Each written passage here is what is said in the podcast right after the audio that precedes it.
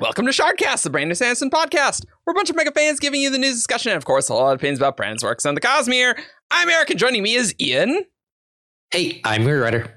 Also joining us is Alex. Hello, I'm FeatherWriter. Also joining us is Jesse. Hello, I'm Lady Lameness. And lastly, we got Shannon. Hey, you'll know me as Gray. And I am Chaos. And today, what we're doing, we're going back to Rhythm of War topics. Although by the time this airs, I guess we've have done some of them. But we're recording this. it, it's just how it works. I don't know. Uh, but we're we're getting back to talking about Rhythm of War because there's still stuff to talk about. And I think this episode on Navani and Raboniel was absolutely on our list for like top like important things that we need to talk about about Rhythm of War and then mm-hmm. just stuff happened. so it's just, yeah. it's just been a while. Uh, but you know, Navani's a main character in Rhythm of War. That's super cool. And so we're gonna talk about Navani. We'll talk about Raboniel. We'll talk about their relationship together. There's lots to talk about. So I think we have to go to the biggest Navani stan, uh, Ian here, uh, and talk about oh, how much you love Navani in Rhythm of War, because I don't think that is in any question whatsoever to anyone. It's just so good. Like, why is it good, Ian? oh, put me on the spot. Um, words. How do I? You'll come up things? so well.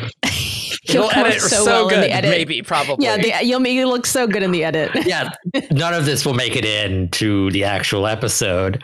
Hello, um, patrons. Froze for like 20 seconds, so I didn't even hear any of what just happened. So yeah, yeah, yeah, yeah, good. yeah, yeah, good. Yeah. No, we this this this is clearly just uh, yeah. we we've done like no prep for this episode whatsoever. No one reread the book. We didn't reread no the book. Reread. We're just like, ah, we could probably BS through a yeah, yeah. episode. I, I look, I did a doc. It's a spare doc, but we have one. Mm-hmm. Okay. Rhythm of War yeah. release date. Yeah. yeah. So as has been discussed previously on the podcast. Yep. Navani is my favorite Stormlight character. She was not always my favorite Stormlight character. Okay. Um, like the, the first couple of reads. Like I liked her, but I didn't really think about her. I really liked Renarin, largely because of Alex and as everyone should. Yeah. Yeah. but listening to the Stormlight Archive graphic audios in the car with my parents, we were getting to the point where Navani was first introduced. And I just started thinking about Navani. I was like, oh my god, I love Navani. Like she's amazing. I love her. And so, what? Sorry, when was that again?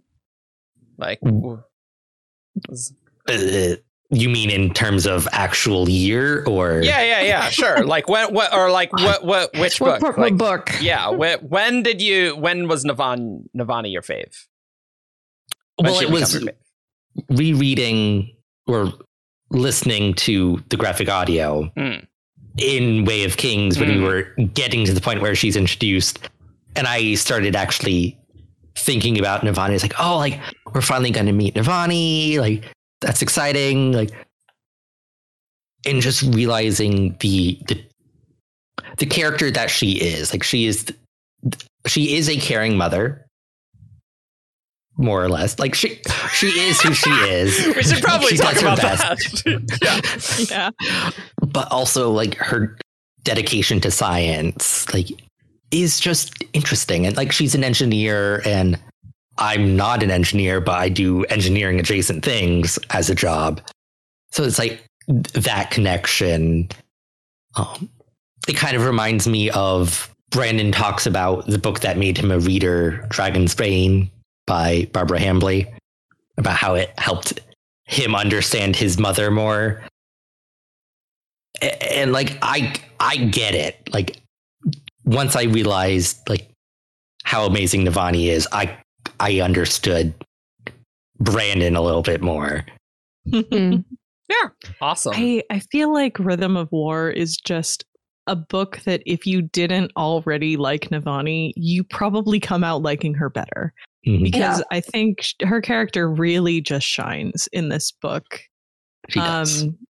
Just even from the very start of the prologue, it's one. I think it's one of the strongest like characterizing prologues that mm-hmm. we get um, so far. I mean, like Jasnah's is decent, but we already had a good picture of who Jasnah was by the time we got her prologue.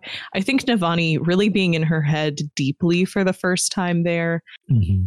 uh, and really getting this close up look at like her and Gavilar's relationship, which even though Gavilar is gone by the time Rhythm of War is happening, you see how much of an impact that has had on her in the mm-hmm. years since and how yeah. much the way he treated her sort of shaped her impression of herself and this way that he really preyed upon the insecurities he was able to pinpoint in her um, really did a number on her as a person and rhythm of mm-hmm. war is a lot of her you know sort of I, realizing how much of those the way that Gavilar treated her was not true that the things he said weren't actually accurate and Raboniel has a lot to do with Navani realizing some of her own value in those ways, which is just it's really cool. They're mm-hmm. I'm really excited about this episode because I'm like, oh, I could just like talk about their dynamics forever. It's great. I mean, it's mm-hmm. such a good line when Raboniel's like, if you're not a scientist, then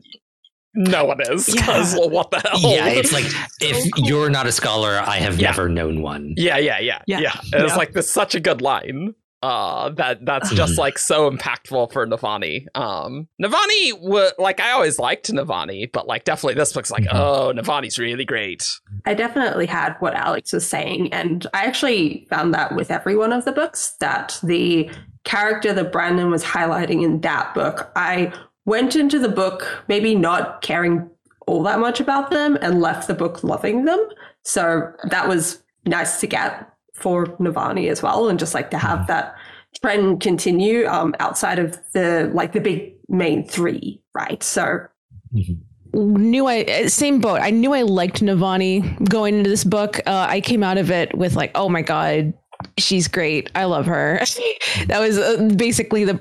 I think even from the prologue, I was like, oh my god, I'm gonna fight an army. I'll fight specifically one man for Navani, but like I would fight an army for for Navani. Yep. Uh, it's uh, it was like, oh man, uh, quick like the the characterization work. I'm just like, wow, Brandon, where did this all come from? Like, Rhythm of War was so good on that, like a close putting a close pain on on some characters, a close up, which I really liked, and uh, oh my god, yeah, like I I know this book just uh full of love. so yeah, Brandon did a really interesting thing here where uh, the flashback character is not really the main character of the book. And like Brandon did talk about this as he was writing Sorry, Rhythm of War, but it definitely threw some people off, I think. Because uh, yeah. th- this is the first time he's done that. Uh, and Navani is really like, this is predominantly the Navani Kaladin show in this book, really, mm-hmm. right? Mm-hmm. Uh, where the, the yeah. main plot is in Urithiru and Navani and Kaladin are the most important people there, mm-hmm. right? Yeah, it's like reading this book already being a Navani stan, like getting like, and it's like, I, she's great, but and like we've gotten viewpoints from her in every book, but That's she true. she is a relatively minor character compared to the page time of the big three. So getting the spotlight on her in this book isn't something I was expecting. And like, and I know that this is the most Navani we're ever really gonna get. Yeah, yeah, which is very bittersweet. Mm-hmm. Yeah, oh. like because we are gonna get more Dalinar in book five, and mm-hmm. like we definitely got less Dalinar, more Navani in Rhythm of War, right? Like that's sort of yeah. the thing. Like we're definitely gonna see Navani in book five. There's a lot of story hooks for her. Yeah, her presence will be felt and she'll be on screen. She'll be involved, but we won't be in her head as much. And she is not going to be the one driving the action the way she yeah. is in this book. Yeah, totally agree. Yeah, I, I think she does share a lot of screen time with Kaladin in this book, but we have had Kaladin focus before. Whereas I think, as you guys were saying, this is the first time we really get a spotlight on Navani. Even before the sort of invasion, we get more Navani in the first part of this book than we have before either. Like, um, mm-hmm. you we start out in part one, and it's this sort of like triumphant first use of the fourth bridge, yeah. which is this cool, yep. amazing yep. engineering project that she's been spearheading. Mm-hmm. And uh, you know, she we see her do the thing that she does, or she doesn't want to take a lot of credit for it happening. But yep. we saw in Oathbringer, these were her sketchbook ideas. Yeah, it didn't look like what it came in the sketchbook, but like her idea was right there. And now it's like actually happening. And they have this giant, cool flying barge. And it's not that efficient. It's not very easy to use, but it works. And that's mm-hmm. super cool. And, you know, in the lead up to the invasion, we have her investigating the weird spheres that she saw yes. with Gavilar and the mm-hmm. strange you know she's sort of grappling with the fact that some of her scholars died experimenting with this there was that you know the strange explosion that she couldn't figure out and you know they're working on the the pulley system that with the the hand glove like she's got her hands in so many different projects and we get to see a little bit more of that than i think we have before before you just get like oh the plot sort of needs a device and Navani has been working on something. We just get to see the final results. Um, mm-hmm. This time we actually get to see her in sort of the planning stages and the process of, of a bunch of things. Mm-hmm. Yeah. Um, it's kind of really nice. Yeah. And like it, that does foreshadow, in my opinion, like the, the culmination of her arc bonding the sibling at the end. Cause she's like, oh, I'm not a scholar. Like, I'm just like I'm doing admin work. I'm like bringing people together. Like, like that's right. the bondsmith thing. Like, right. Yeah. Yeah. That's mm-hmm. fair. That is fair. Yeah, I think there are definitely people who are like, wow, there was a lot of magical science going on in this book. Uh, and I mean, you're not wrong. There was a lot of it. Uh, but it was very interesting to see Navani work and have her have the spotlight. So I I think it's uh, very cool. Uh, and well, I mean, it certainly led to a big deal with the anti uh, investiture. There was uh, huge, huge things. What I think I liked about it, though, like as a person who doesn't really like magical science, um, I this is where I kind of diverged from other people who didn't like the magical yeah. science bit. Was that I this was so tied into the character arc. Um, you needed to be able to see that Navani actually knew what she was doing. Like she was following like actual scientific process and you follow her way of thinking. So we could actually it kind of in a way that other books don't do necessarily. They just so, say like oh this character went and did they went and did this but they don't go in depth and we don't see how they think and we don't see how they got there. Whereas like seeing the process um, I can see it being painful for people who don't really like magical STEM field stuff, but I, I also really liked it because for me it was um, less that I care about magic physics and more that I really felt like I believed that I can see her way of thinking. This is Navani really doing this. Um, seeing her going from not just point A to B, but C, D, E, you know, reiterating and trying to find the answers. It was so good. I really liked that. Yeah. And I mean, obviously, I love this sort of stuff. Uh, I was uh, like, yeah. this, this, yeah. this, this is totally my jam, but also just like having mm-hmm. Brandon represent a scientist really well uh, in the mm-hmm. story uh, and really getting like the scientific process and making that feel believable. That was very well done. Uh, I definitely can't understand though. People are like, yeah, okay, there's kind of a lot of this. It's like, yeah, yeah, and, and I, I do get the complaints. Like, I also really enjoy it, but I also think it's very important that Brandon did include it because this is kind of the future of the Cosmere. That like, is true. Like this is laying groundwork for books 10, 20 years from now that are going to be space age and like sciency and magicy. Yeah. And like this is where that begins. But also he's made a real effort to give each of the books in the Stormlight archive a distinct feeling. Like the flashbacks go into hugely into this, and the, the focus on the magical science in this book because it's Navani's book. It's not necessarily going to be as present in books going forward. So it, it is another aspect that kind of flavors this book to set it apart from the others. Yeah. Mm. Yep. I think it just wouldn't have been quite as impactful as it was story beat wise if Brandon had gone more of the tell instead of show route. And he really did mm-hmm. try and show a lot in this book with what Navani was actually doing. And he could have just said, like, Navani does this thing, fade to black, cutscene. But like to actually get more of that is um, like what Shannon was saying, like gets more of who she actually is. Mm-hmm. Um, and like that makes a big difference in like the depth of her character and how she interacts with people and finding out so much about her insecurities as well and just how much that's tied up in everything that she does. And she just doesn't see how much she's even doing, like what she says with mm-hmm. how she's just a patron, yet people like come to her to talk through their designs with her, which is mm-hmm. not something a patron would do, but she just can't see past that. So it like, yeah, I don't think it would have worked nearly as well if Brandon hadn't gone into that depth for Navani's character. Mm-hmm. Yeah, you you you need to see Navani grow and like learn. No, no, no, you are a scholar for sure. You're not just mm-hmm. mm-hmm. you're not just in charge of scholars, right? You are a scholar. Hmm. You're the head scholar. I also think it helps understand um, the imposter syndrome Navani has.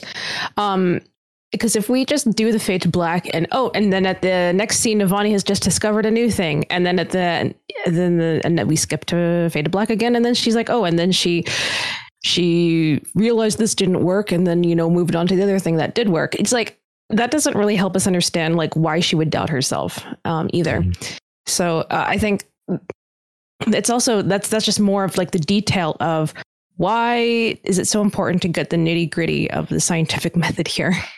And I think that there's a lot of almost her imprisonment during the um, during the invasion almost gave her the space she needed from other scholars mm-hmm. to be able to realize how much work she was able to do on her own. Um, which we're going to get into like the sort of Navani Raboniel interplay, but I think the fact that she was in her own room, she couldn't collaborate with anybody else aside from the someone who is her captor, who she has, you know, a, a hostile relationship with. She and she and Raboniel weren't, you know, the kind of close collaborators that she's worked with in the past, where she's trying to inspire Raboniel to come up with these ideas that, you know, she definitely had to do a lot of the legwork on her own and make her own discoveries without anybody else's help and in many ways try to hide those discoveries from the people around her. And i think she has this instinct of whenever she collaborates with someone she's she wants to give them all of the credit. Oh it was their expertise. I just sort of i just nudged them that sort of thing. Mm-hmm. and she didn't have anybody else that she could voice that upon. She was sort of had to be confronted with how much she actually does in these projects. Mm-hmm. so it's Though, kind of an odd thing that captivity helped her see. Though wasn't it in part three that she still had her team of scholars, and then after that screwed up, then she was working on specifically the anti-investiture stuff in part four, I think, and then she didn't have her scholars again. I think I that, think she had like very limited interaction. She had like runners between her, her scholars. Teams. Yeah, yeah, yeah, but she wasn't like face to face. Yeah, yeah, yeah, yeah, yeah. Mm-hmm. mm-hmm. And I don't think she ever got to talk with them very much. It was like, oh, she can like ask them to look into yeah. something. Yeah, but she has to stay in her room and do her own her own work sort of a thing. What I also i think we're going to also bring this up later um, when we talk about uh, navani and raboniel together. But something that also comes up is like well why did navani even do this? Like if she would if her research she's like her research is going to be stolen by the enemy and used yeah, against her. So yeah. why did she even why yeah. did she even do this? And to the, that extent that's sort of like asking of any character why did you do this irrational thing that is like core to the drive of your soul. Like it's like every time someone in a in a, a character in a story does something a little ill-advised for the purposes of it's like this is the per, the reason is that this is so important to her that she would that she has to risk all the downsides because it's like it's so core to her. It's like I don't know. It's like it's like a cheating plot line. It's like why would you do that? Why like everyone in the audience is like looking at you like you stupid eh, jerk. Like why would you? Something is like there is an internal draw that is sort of like that was dumb. That you know, or something like that. Whenever a character does something dumb but is core to like this is so important to her, she can't not do it. And yeah, that's imp- I don't. That, I I get that. Mm-hmm. I don't. I wouldn't necessarily like say is like cheating like, is the first thing. This this one. yes. This was probably a dumb move, but it's also why does Kaladin fight back to protect Teft's unconscious form, like in his father's surgery? Right. Because if he didn't, he wouldn't be Kaladin. Why does Navani continue doing this research? Because if she didn't, she wouldn't be Navani. Like that's just who she is. That that is all true. Uh I can definitely understand the critique that's like Navani, this is this is like really dumb. Like like yeah, that's true, but like you you've created a thing that can kill every spren. Like that's not great. And granted, but she didn't. She, yeah, she know she was gonna kill spren. No, like, no, she didn't. no. She she didn't know. She was looking for like like just the opposite. Like what what does that even mean? Like she didn't know it was going to be a weapon of mass destruction. Yeah, I mean that that that is true. Uh it it's just I'm not surprised if someone's like, yeah, okay, that that was pretty dumb. And granted, I did not have this problem. Like it seemed mm-hmm. plausible that she would do this to me, but it, it definitely makes sense if someone's like, wow, mm, that mm, that didn't go super great. And it's also like, um, this has just occurred to me, but I'm sure I knew it back when I read this in 2000, 2020, whenever. Yeah. Uh, what if if Navani did refuse to just not do it? I think like her people would have been hurt slash killed. And, yeah, yeah, you know, Raboniel, yeah, Raboniel totally. had like the uh, the comatose radiance as a backup for all kinds of threats and coercion, yeah. and it's like there are plenty of th- reasons like she thinks like i can research this and hide parts of what i'm discovering um that's that's and to me that's totally reasonable Sure.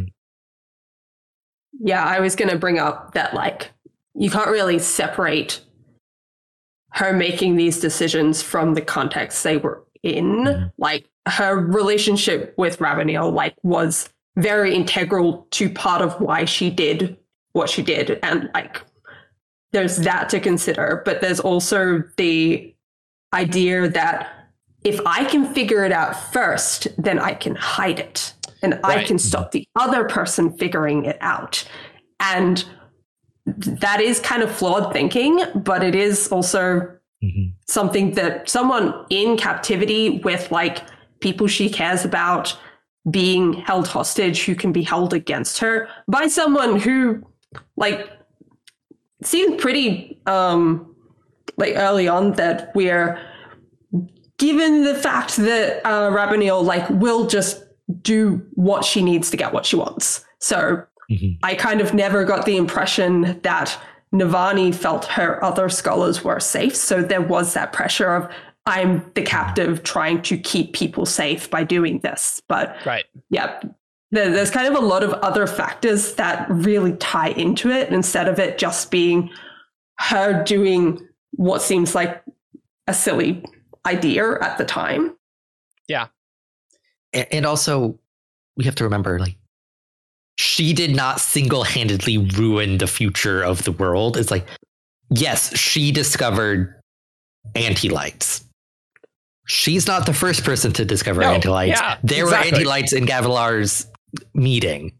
Mm-hmm. so like even if she didn't decide to do it it was going to get out eventually. Yeah. Yeah. Yeah I, I think it's worth acknowledging also for people who do feel like, oh my gosh, why did she do this? It was so dumb. She's, you know, she's handed this power to their enemies. I think there is a sense, at least the way that I came out of it was that Navani kind of gave as good as she got. Mm-hmm. Um, and I think having very recently reread sort of the first scholarly interaction between Navani and Raboniel, there's a lot of like their first real conversation that they had. Navani learns a ton of things she didn't know. And I think there's a lot of that factoring into her mm-hmm. sort of mental arithmetic of risk is like she did learn, yeah, Raboniel learned things from her, but she learned a lot of things from Raboniel as well. Mm-hmm. And yeah. Even though we obviously see sort of the immediate destructive potential of anti anti light um, in the way that it can affect radiant spren, it also affects fused that way. Mm-hmm. This is not a one sided Navani yeah. has doomed humanity. This is both sides now have a new tool that has not existed in this war before. Yeah. And um, it, it's an end to the war, one way or another. Yeah, it's like nuclear weapons. yeah. No. Yeah, uh, I it's think like the, the, eternal war is not eternal anymore, mm-hmm. which is necessary. It's like there needed to be some way to end the war for good. Look, if your issue with Rhythm of War is, man, hmm, these Radiants are really powerful and the Fused are really powerful and they can't potentially die, it's like, well, Rhythm of War solved that problem. It's like, no, they totally can. We can totally kill them. We can kill your Spren, we can kill the Fused, and that's going to bring a lot more danger to things. How about we introduce and blab about Raboniel? Mm-hmm. Raboniel. Love to talk about Raboniel. Oh. Raboniel, who is introduced to us off screen. This is the kind of character who it's like we get the build up from other characters first to say, like, oh, she's so scary. She's so evil. And, you know, the first real thing we learned that she did was create this um this plague bioengineering a plague that turned out um, less effective than she hoped, but more effective than anyone else um, wanted it to be. And speaking of uh, worldwide plagues, um, that's also the reason um, Argent can't be with us today. Is that's true. So Raboniel took him out at the knees before he could join us. That's right. So, that's right. yep. sorry, sorry, Argent. trying to be topical. Yep. Yep. yep. trying to be topical. Um, COVID was made in a Fabrial. You, you heard it here first. Raboniel, the lady Raboniel of pains. That's right. Raboniel did it. Um, God, that's a joke we couldn't have made two years ago. Nope, nope, sure isn't. sure wasn't. Oh Oof. man. Okay. And um, so when she comes on screen, it's she's the kind of character it's like, what's she gonna turn out to be like? And all of a sudden she's like she comes off as super reasonable, like really scary still, but reasonable. And she's talking to Navani like like there's an equal like sort of i don't know. It threw me and i think that was exactly what brandon wanted. This was a great introduction to the character. And it's really hard to separate because it's been a couple years since reading at this point.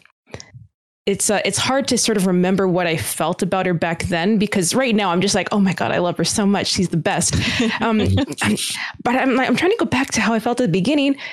I think I was like really like she's really scary. She's a villain. Oh my god. Uh, what's gonna what's she gonna do? Um, and that was how I felt for the first uh, first few parts. Yeah, and, and part of that is also Leshwi is afraid of her. Yeah, that and, like, doesn't Leshwi help. was kind of like the main fused we got in Oathbringer, and like she was the scary one in Oathbringer. And in this book, she's great. We we we got get to see uh, a Leshwi more and like understand her more. And see that she's not as bad as we thought, but at the point where Raboniel is, we still think she's scary, and she thinks Raboniel is scary, and so transitive property Raboniel becomes even more scary. Like, I wish we like in the later parts of the book, I wish we still got like Raboniel being scary, but like there's no question mm-hmm. when you're reading part two and like Navani is like she's going for the sibling, it's like, oh, that's mm-hmm. that's not gonna be good. Or like when Kaladin meets Raboniel, like going after one of the nodes, I'm like, oh no, this is not gonna go well for you, Kaladin. Mm-hmm. Um I, I, I do still wish though in in the later parts that we got some more Lady of Pains. Uh cuz like she's not she she isn't as scary as that intro, you know, made it seem. Like she definitely Yeah. can be scary. And I feel like she just has her ambition ramped up to like 11. Like she's happy to do what she feels is need to be done. And that, And I think that's the point Yeah. is that she's not actually meant to be this big bad boogie monster that she's like made up to be by the other views. Like she will just do what she thinks is the right thing to do, which is so much further than other people think is Mhm. what is okay right. but like she's not like she doesn't try and abuse her powers she doesn't make you dislike her like she is really reasonable and i think the whole point of like we don't see her be this scary person is that like her scariness doesn't come from her trying to be like overbearing and scary it comes from the decisions that she would make that like other people would find atrocious Mhm. Right. Yeah, she, she's not trying to become a caricature of herself like Lezian. Like Lezian's whole deal is building up like the myth of the pursuer, Right. Right. which He was scary in part when- one. part one and even Yeah. some He part was- two. He was scary in part one. I like part three Yeah. when Like- like Kaladin's starting to face him in your theory. Like that is scary. Uh Yeah. well. I Yeah, it's like Yeah. Raboniel succeeds where Lezian fails in that like Raboniel doesn't care what anybody thinks of her. Mm. She lets her action other than like changing her name from Lady of Pain to Lady of. Wishes. gently rebranded herself. yeah, yeah, it- it's like I don't like that. Like we can tweak it, but she lets her actions speak for themselves. She's not going out there as like I am the lady of wishes. Be afraid of me, like Lezian does. She just thinks that a plague that'll wipe out complete genocide of her enemies is a reasonable thing to do. Um, yeah, and if she's like, a hun- "Oh, one in a hundred singers die, it's like, yeah, that seems worth it. Seems well, good. it was less effective than she thought it was going to be. So she Yeah. she she Yeah. put it out into the world thinking it was going to be more singers dying. Well, more humans dying, wasn't it? yeah well, both. she she wanted Both. all she wanted all humans dead, but they were like, oh, some singers are going to be affected by this, but it was less Hmm. effective on both fronts. Mm, yeah, Yeah. yeah. So Mhm.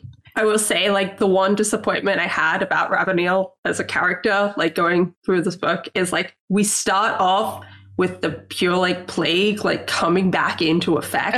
And then we get this introduction of this, like, bio weapons chemist.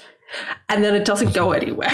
Yeah, that's true. That's true. I, I just thought that there was something coming out of this. So that's probably my, Yeah. my one disappointment about, like, how it was set up. That's true. You you've complained to, to me about this on several occasions, Jess. it was just uh, maybe an accidental red herring. But yeah, given probably. given the year Yeah, that it released, so. I'm kind of glad it didn't. Um, That's probably for the Yeah. best. Could have been But, worse like, in hindsight. How would Brandon know? Brandon with his future sight. Yeah, Yeah. that was that was lucky. Yeah. Um, yeah. What I what I like about Raboniel is that like even when she becomes like less scary later on, what she still succeeds as a villain because she's one of those like scarily competent people. Yes. She Yes. you d- you don't no one gets away with fooling her. The heroes like the little gambits they try against her fail. She's she's super competent. She knows what she's doing and she's just like Aw. And then she keeps on doing what she was going to do anyway. Nice try. Even like Uh, with Leshwi, Venli's like, why are we doing this not this nonsense fused politicking where it's like, ooh, you know that, uh, but I'm not telling you this, and like obviously Draboniel like knows what's going on with Mhm. most of these things. Yeah, I know like back when we just first had our Rhythm of War reactions, I loved what Brandon did with the Raboniel's character. I loved the sort of like bait and switch that we almost got in the way she's set up to you expect the cruel mad scientist with no empathy who's willing to just do whatever it takes and you know and I think when we're going into part three and we have like, oh no, Navani is now like at the mercy of this fused who has done these horrible things. Like, what is going to happen? And then it ends up being this like incredible collaboration between the two of them. And we see more of like Raboniel is a mostly reasonable person who respects people even if she disagrees with them. And I think making her so she's not a good person, but she makes a lot of sense. And mm-hmm. she's very you can empathize with where she's coming from and making someone who's like reasonable and likable who you also can still see oh yeah she would she would make a bioweapon that would exterminate an entire race and a lot of her yeah. own side too perhaps mm-hmm. that it's so much more of an interesting character than if she had been just the oh i'm manipulative and i'm going to yeah. destroy everything and you're at my mercy navani. Ha, ha, ha, she would totally make a nuke and nuke Urithiru or something if she got all the secrets from Urithiru that she wanted. refreshing. Yeah. Yeah, and, and spinning off that. an interesting character. Yeah. Yeah go ahead. spinning off that. It's interesting that like I, I like that you said she is not a good character because i agree. Because good person? Good person. What did i say She's a good character. Good character. She is a good character. She's not a good Slightly person. Different. Uh, but, yes. but her uh, character, like for character references, her character references would be like, okay, well, you're not a he good doesn't have good character. Yeah. Yeah, yeah. right. But she is a good character. Yeah. Oh, God. Because, English. No. so yeah. sorry. Because, like, in D&D terms, like, I would definitively put her as lawful evil. Oh, evil. Lawful oh yeah, is, yeah, absolutely. She is evil. Not all fused are evil. Like I don't, I don't think the fused as a whole are evil. Like Leshwi, I don't think is evil. She's neutral, particularly in Rhythm of War. I like the breadth of perspectives we get from the fused. because in yeah. Oathbringer they are kind of the new big bad, like yeah scary and it's like no they're still just people. Like they're not all one thing. But she's one of my favorite kinds of lawful evil. They are she's likable.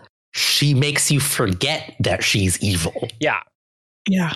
So she's not until like she does something and she's like and you're like oh like this is totally in character. I forgot this is who she was. Like yeah, I was listening happening? to you talk to the sibling the whole time. Yeah, that was a really bad idea. It's like, oh, that's really bad. that moment hurt. That, that moment yeah, hurt. Yeah, yeah. it's rough. Yeah, mm. and then in just the sibling like going silent on Navani, it's like, oh yeah, you totally deserve that, but it totally makes mm-hmm. sense. But oof. But yeah, you're totally right. Like because Raboniel is reasonable uh, in many mm-hmm. situations, and you kind of get where she's coming from she obviously has a different perspective than the humans, obviously, uh, but mm-hmm. is like this ancient, like very knowledgeable person, and it's like in seems mm-hmm. to be making pretty reasonable decisions given everything. It's like, ah, yeah, ooh, that's very scary when you become when you do the things that people say that you're going to do. It's like, oh yeah. Mm-hmm. It's pretty terrible. Yeah. This just reminded me of a scene from Wreck It Ralph um, there's like the counseling scene where it's like, just because you are a bad guy does not mean you are you a bad, bad, guy. guy. and it's like, the Raboniel is the bad guy, but she's not uh, the bad guy. It's like she's she's very personable. It's like she's the person. Like I would put her in charge of stuff. Like as long as I can moderate like what with oversight she's doing, like with oversight, with, with oversight like she's very competent. She'll get things done as long as the things I want to get done. That's fine. Well, it's like you can respect her because when you she says what she wants, she's tired and she wants this war to end. She'd prefer her side to win, but oh, like if she has to, if she can't pick her side, then the war ending is like her ultimate good. And like, you can understand that even if you don't agree with her, how she's going about it. Like, yep. she's understandable. You you agree with her on on things, and that's what makes her not just a caricature of a wahaha mad scientist. She's yep. she's got real real character, depth of character. Mm-hmm. Yeah, like her motivations are understandable and like reasonable when you break it down to like what it is she actually wants. Like she doesn't want to wipe out the other side. She wants the war to end. And that's something a lot of people do want. It's only when you start getting into the way she wants to go about it that like mm-hmm. then there's some motivational issues. But like on a core level, like it is very easy to agree with what she wants to do. And like it's not that she wants the war to end because like she thinks humans are evil or anything. She's just tired of war. She's Dalinar from the first book, but mm-hmm. in a different story. Ooh. That's a nice context. Mm, yeah. They're both war criminals who are just tired. I don't want to be done. she is war criminal. Yeah. I mean, to be honest, probably most fused are war criminals at this stage. They've just had so many millennia. Yeah. The yeah, Dalinar is a war criminal. She's crimes. just got a as the as the memes in the past couple years have gone, Navani has a type. And there are people who have committed crimes. oh yikes! Oh, that's really yeah. funny though. Not wrong though. Not wrong. That's though. really funny. Uh, Another aspect of Raboniel I want to bring up is her daughter. Ooh, you mm-hmm. took the words mm-hmm. right yeah. out of my mouth, Ian. That's exactly what I wanted to talk about. Yeah, because like there, because oh, she first gets introduced as like as a, a fuse that has gone insane that sometimes is set to watch Navani. And th- there's the conversation where it's like she's asking for her mother and Navani asks like, "Well, where is she?" It's like everybody is like right here. Stop. and it's like I thought if you put like relatives together, that would help people maintain sanity over thousands of years. And it's like, unfortunately, like that's one of my theories that was wrong. And then like she's the one Raboniel tested the anti void light on. And she's like, Oh, you're free. Mm-hmm. It's like, oh, mm-hmm. oh, that's such a good scene. Oh, it's so yeah. good. It is. Like it's yeah. in like Raboniel's mind, like she is doing her daughter a mercy, and mm-hmm for everything she could do with this new technology she now has, like the first thing that she wants to do is to like give that mercy to her daughter. Yeah. Like, that is where her priorities lie. Yeah. Yeah, she wanted to test it. She chose, chose her test subject for a reason. Hmm. Yeah, I mean, mm-hmm. if you think about like someone being completely in a coma, it's like, do we take this person off life support? But ah, but this person is magically created to be immortal, so have fun with that. It's like, ah, yeah, you know, yeah, that that seems like a good mercy to give her daughter and things. Mm-hmm. Oof. Well, it's like this was so good. Raboniel and her arc were the really good introduction to the idea that the fused and odium are not really on the same page. They don't want the same things. Yeah. It was so no. like could Odium have released any of the fused anytime he wanted? Was that a possibility and he just oh, chose yeah. not to? Yeah. Like, so uh, maybe this isn't fused rebellion, but this is fused difference of opinion.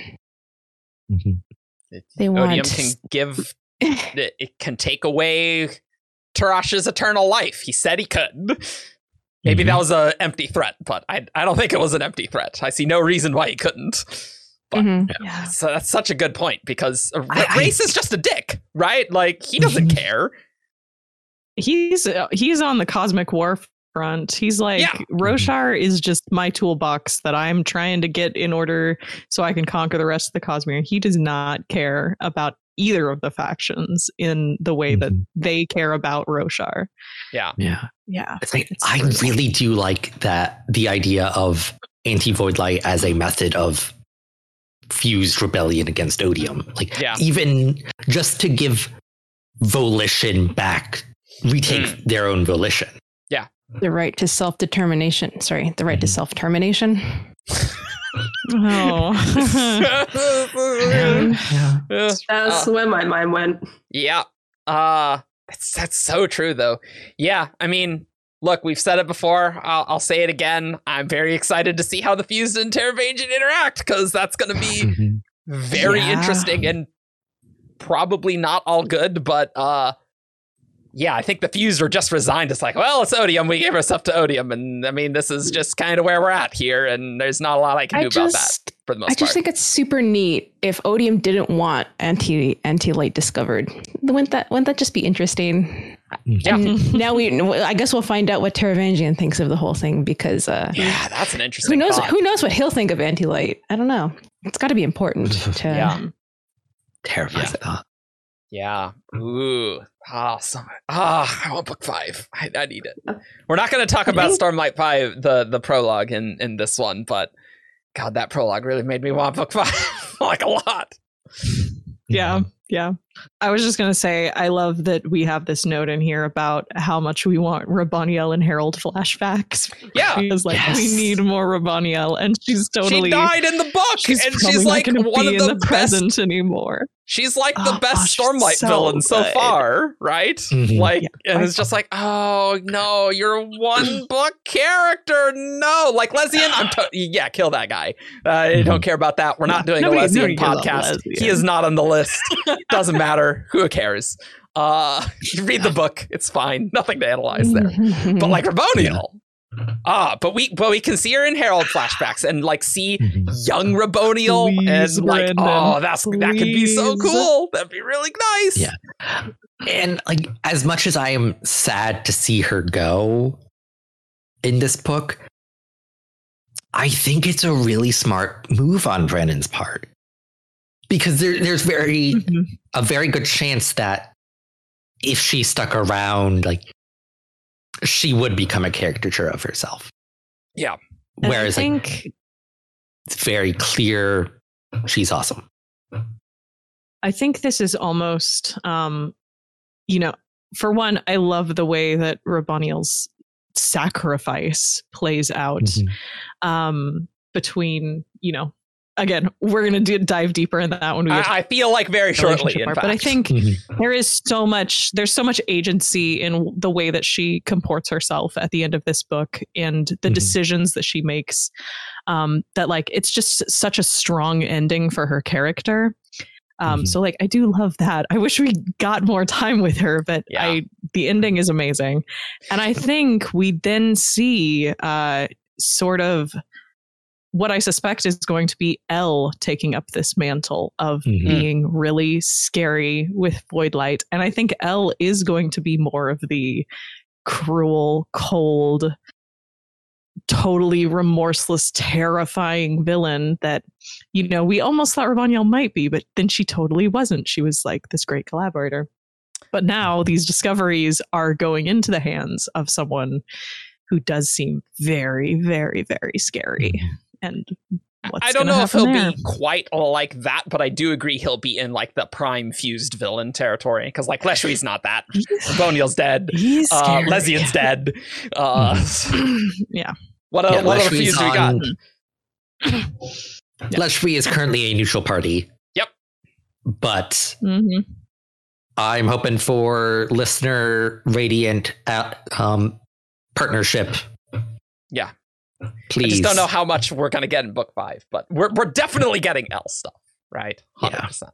But yeah, Mhm. and Raboniel's Yeah. ending and like uh seeing how much Raboniel cared for Navani uh and and them singing at the end, right? Like she's she's not quite dead, but is not doing well, and they sing one last time. Oh, so good. One the Urithiru Oh. ending is just so good in the book. Yeah, and asking Navani to end her Yeah. permanently. Yeah. It's like- Stab me with anti void light. If I'm reborn, like I'll be crazy. Yeah, Give yeah. me an ending. Oh, and it's like it totally makes sense. It's all like, oh, oh, the heartstrings. I'm pulled. Oh, it's so good. the way that it like plays out of like Navani has inflicted a fatal blow against Raboniel, and after that point, Raboniel saves her life. Mm-hmm. Yeah. And it's like, wow, that's so it's such an interesting dynamic these two have. It's such a Mhm. powerful like we're not getting into like shipping stuff. If you want to ship these two, it's there, but like the canon relationship of like how much they respect each other It's and totally yet there. how opposed they had to be mm-hmm. ideologically was like it's so well done it's so fascinating they carried the emotional core of this whole plot line forward spectacularly Let's Yeah. let's dig let's dig right into their relationship because Mhm. uh I mean we we sort of talked about them as separately, but the, this Yeah. that's why it's the title of the show here. like, Yeah. I want to talk Mhm. about them together. Why are these two characters the central arc? Their notebook being the title of the book. And, Oh like, my god! Like it is a trope that like there's a fine line between love and hate. Like yeah, oh yeah, often like superheroes and like their villains have like a fraught relationship. Like It's called Foe Yay in TV tropes. oh okay. oh, Yeah. You're, you're welcome if you want to look that up on TV tropes. I'll see you in a week, uh, a week Yeah. or two for the next Yeah. Shardcast. So, but exactly. and like it is such a powerful relationship that off many people can relate to. It's like th- there's a reason we like these things. And this is just such a beautiful example of it. Uh, arguably the best example of it in brandon's works. Kind of Brandon's works. Uh, yeah, I think so. Like, I would say, yeah, I'm willing. I'm willing to can't put think that a better sticker on one. it's like we get a little bit of it with Kaladin and Leshwi at the beginning of the book, but then Yeah, That's less like they they become less and less enemies with each each Yeah, page. exactly like Leshwi, Yeah. it's a different facet where like Leshwi really isn't as bad as we thought she was. Raboniel is the villain to the end, and Yeah, that doesn't yeah. change. she Yeah. she they're ideologically opposed, but they genuinely like respect each other as scholars. And and one of my favorite scenes is, is sort of near the beginning of part three, where where Raboniel's just like has her thousands year old assumption about like, oh yeah, uh, Voidlight and Stormlight are opposites. Like that's that's just Mhm. how it works. And she's like, well, I mean, oil and water kind of are, but if you use a emulsifier, then it's not. And Raboniel's just like, whoa. I, I've just lived for so long that I just never like combated that assumption because I've just held it for so long. And they just Mhm. grow over time just to like genuinely respect each other's scholarship, even when Raboniel is pretty much just manipulating Navani to get get discoveries in order. Like you can't deny Raboniel absolutely respects Navani's scholarship because otherwise, why would she Mhm. manipulate Navani to get things done? Clearly, she thinks she can, right? Yeah. It's okay. I I will say, I don't think Raboniel is very manipulative. Actually, she doesn't Um, need to do much. and uh, and I, I suppose I, I'm using that term very specifically when I talk about like what is manipulation. But in terms of sort of what I expected their dynamic to be, and then how refreshing it was that it was very different. Um, when I think about, well, first of all, I am, for those who are unaware, what we in the business call complete trash. So I'm what already business really is this, into- Alex? The, Yeah. the, the, Um, the AO3 I'm already very tuned into like any time that you have like opposing people have it being forced to collaborate or so. Like it's why I'm very into the Ghost Bloods plot, Shallan especially Rays. with Shallan and Mraize Yeah. and their whole like nonsense. Um, like I love those kinds of stories because I think they're really crunchy and interesting and play on motivations and stuff. But the way Raboniel interacts with Navani is not what I would call manipulative because she's not entirely truthful. Um, She she definitely has a lot more power in this relationship than Navani is. She does not tell Navani everything that she's working on or everything that she's trying to achieve. That's for certain. But she's also not twisting Navani in ways to make her behave in certain ways. Like Gavilar, I would say, is manipulative. He finds Navani's weaknesses and pokes at them in ways to make Navani act the way he wants. Raboniel, I think, is much more honest about her motivations in a lot of ways. Not necessarily the results she's trying to achieve. She keeps Navani in the dark about those. But she tends to give very frank assessments of like, this is your situation, Navani. Here are your options. you can cooperate or you can choose not to if you cooperate, I think there are opportunities for both of us, and you could potentially be able to outplay me, and we can go down that road. That's the road I would prefer to go to. It's so refreshing. and I keep using that word, but it's like she doesn't need to manipulate Navani because she knows, she sort of senses that like scholarly mindset of they both have so much to learn from each other. And Raboniel knows that Navani is interested in that genuinely in the same way that Raboniel is interested in genuinely learning from Navani. And yeah, mm-hmm. they are ideologically opposed. So they both want to be the one who gets more out of the collaboration than the other, which is tough to do when one of you is the captor and one of them is the prisoner. But Navani so plays good. that game really smartly. It's it's so good. Yeah, I just ah, uh, they're so cool. I love this plot line. It's so good. You basically took like everything that I've like had in the back of my head for like the last 20 minutes and like Ninja. I, sorry.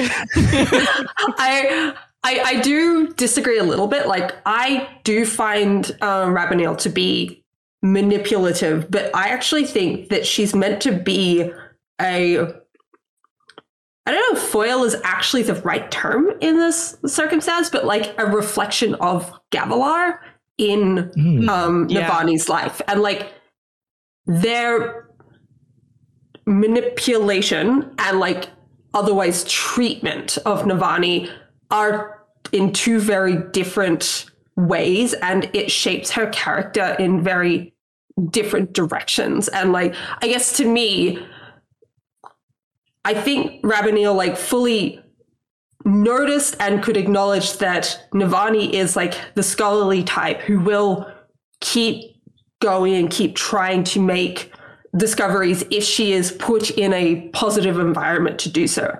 And I think mm-hmm. Raboniel capitalized on that, which to me I would still call manipulation. It's not the same yeah. as what Gavilar was doing, but it's kind of like the difference between an outright lie and a, a, lie and a lie by omission. I still think they're both lying. They're just different types. But I think like mm-hmm. because of the way that Raboniel does like treat Navani with respect by doing so and like acknowledge that she is good at what she does, that she is a scholar and does kind of boost her up. Like that just completely helps Navani work through and undo a lot of what Gavilar set up in her with her insecurities. And like, it just occurred to me thinking about it before, like how much these two characters are the opposite in how they have treated Navani and the opposite in how they have mm-hmm. affected Navani. And I think that that was quite on purpose. Both of you are very actor. smart people. like I, I, I have points to make for both of you. One is uh, Jesse. You, I don't think foil is the term you're looking for for that, but yeah, I, do sure. think Raboniel is a foil for Navani in that she is basically evil Navani. Like, yeah, um, yeah, but g- going back to like the manipulation point, I want to bring us back to the Emperor's Soul. Oh boy. Oh boy. Okay. Okay. Where the final conversation between Shai and Gaotona, and Shai is like, "Oh, I manipulated you to kind of like set me free, basically," and like, I and I did it by being genuine. And he says, "You can't manipulate someone by being genuine."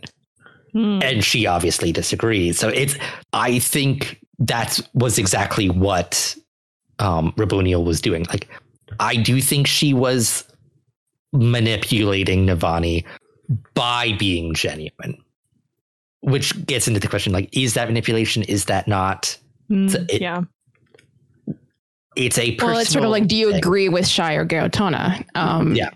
Yeah. Mm-hmm. I, I'm more on the Gaotona side. I think if it's genuine, like if you're actually like talking from your heart the whole time and it's like you're being honest and open with that person, I don't think that's manipulative. I think it's like, mm-hmm. unless you count like, you can count every time a human talks to another person and is like, I want a behavior out of you, but it doesn't have to be a bad right. thing.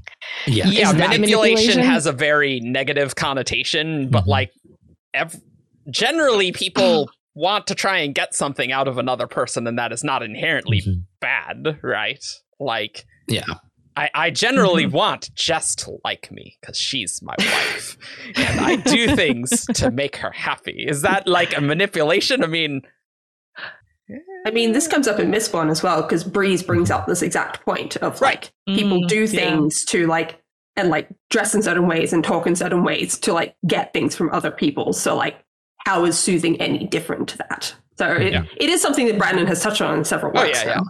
Yeah. And the thing is, like, it is a spectrum. Like, there is no clear cut line on, yep. okay, it's like, where does it start being manipulative and stop being just trying to get something from somebody?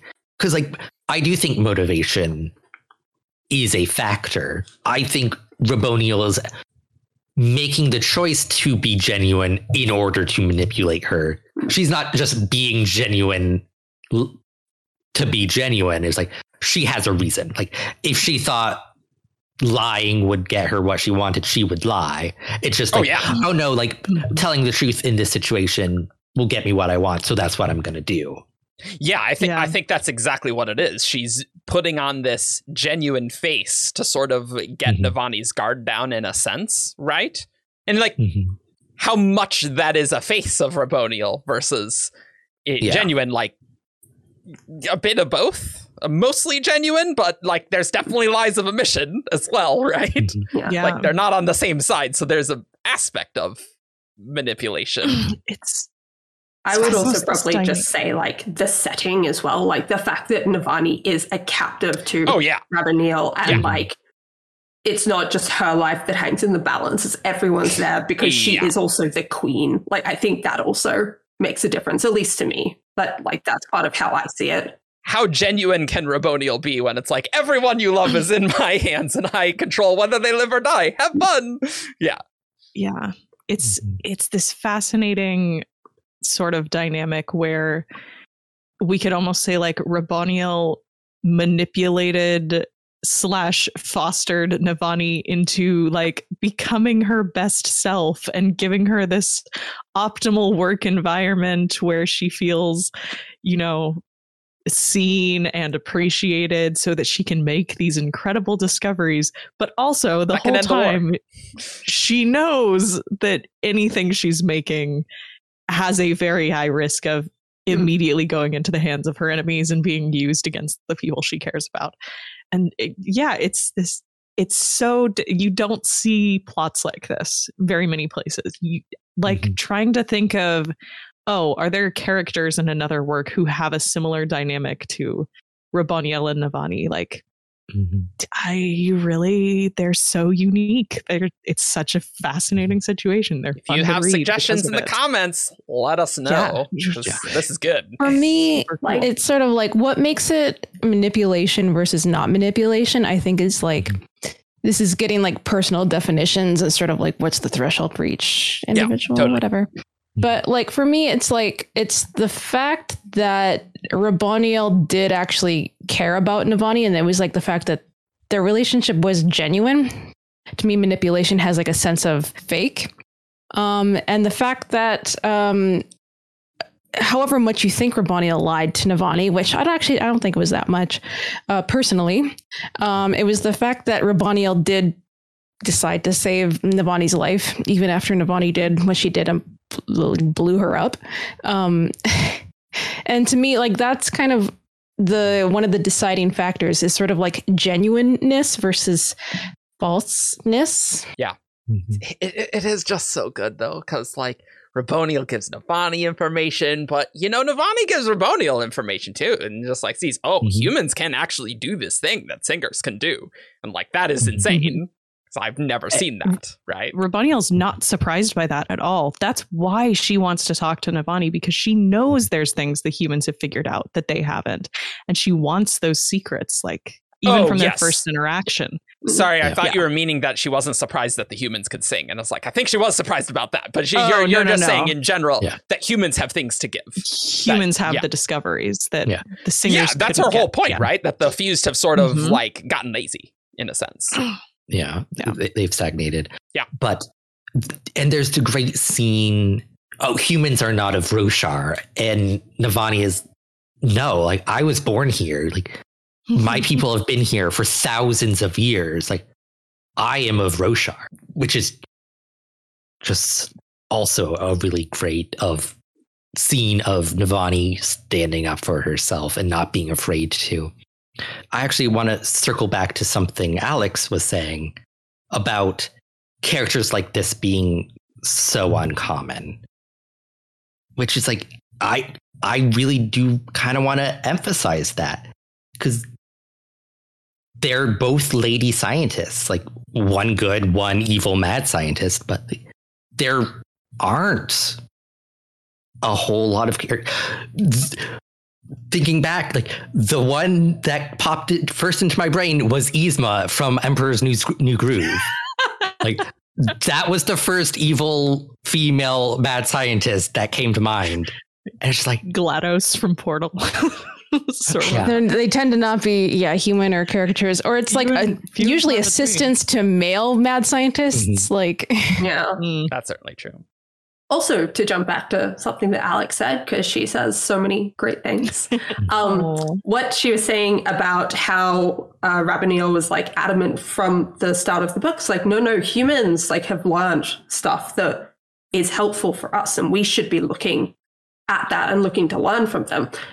Looks kind of back on oathbringer and like a lot of the uh, judgments and prejudices that come up amongst the humans about the singers and how they kind of look down on at least the the base singers because they were Parshmen up till that point, and they don't see them as people who could have like things that are as advanced sometimes. And it just reminds me of some of the conversations where it's just kind of they're talked about as a monolithic group that aren't worthy of looking into further. And it's instead, well, we'll just sit with our inventions and what we can do and not think about like what the other side could also give us. So it's just interesting to then get that cross opinion from the other side. And it's like, no, they're thinking about what we can give them. Why aren't we doing the same? Mm-hmm. so good. This, this is. I mean, this just is getting to the whole so human singer conflict right? Mm-hmm. Which I totally don't think is going to be resolved in book five uh, at all. It, it's it's too big. Uh, I, I, don't even know if it can be resolved in Stormlight itself. Uh, really, uh, totally yeah. satisfactorily. But like, yeah, it's that whole oh hey, we gotta value the other, right? In the context of this big mm-hmm. war, which is actively making people pro- not be able to do that, really, in a sense, right? Um, because there's gods like pushing people to not do that oof. I think a trope that I just really love is a villain being very honest. It's like, hey, you know, mm-hmm. I mean, you you can like exactly like you said, Alex. Like, I mean, you can oppose me. It's just a terrible idea, and let me tell you why it's a terrible idea, and and I'll just let you know. Yeah.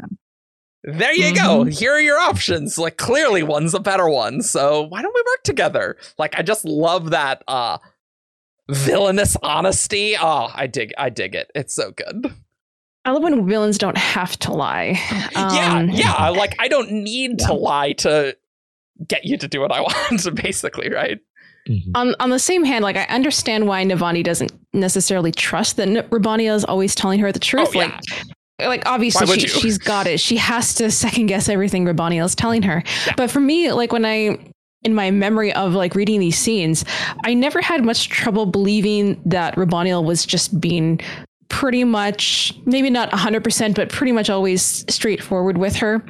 Like obviously there's lies of omission. Like i'm not going to tell you that i'm spying on your conversations with the sibling and right. all that but um mm-hmm. like for the most part it, it, seems like she's in a situation where she doesn't have to lie that much to navani um in order to get what she wants. So it's like it's like almost like a freedom that raboniel feels in this relationship. And I kind of think that's like the cracks of like why she felt like she could bond with this with this woman of mm-hmm you and I are the same and like kind of building on that. So that's kind of where I was at while reading. Certainly when that's... she's doing the science, I don't think Raboniel lies. Like she yeah. says truthful things uh, about like the science and the way the world works, right? Mm-hmm. And they're trying to discover it together, right? Yeah. That is a but, really interesting point that you just made, Gray, that I hadn't sort of put together before. And I don't know if that's the point you were meaning to make, but this idea of like, I, th- I think you guys are right that if Raboniel had thought lying was the way to get what she wanted, she would have lied. Um, mm-hmm. But the fact that she could be honest and that was actually the better way to go, because I think if she had lied, um, Navani just would have dug her heels in and seen mm-hmm. through it and not cooperated. Navani's yeah. too smart to yeah. be messed around with like that. Mm-hmm.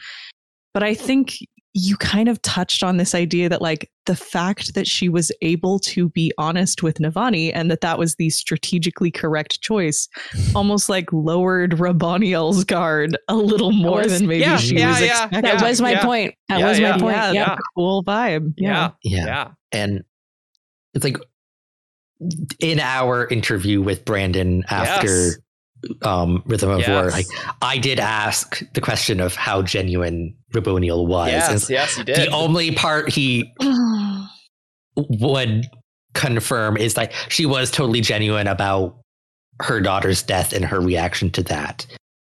But the other and the war, and the war.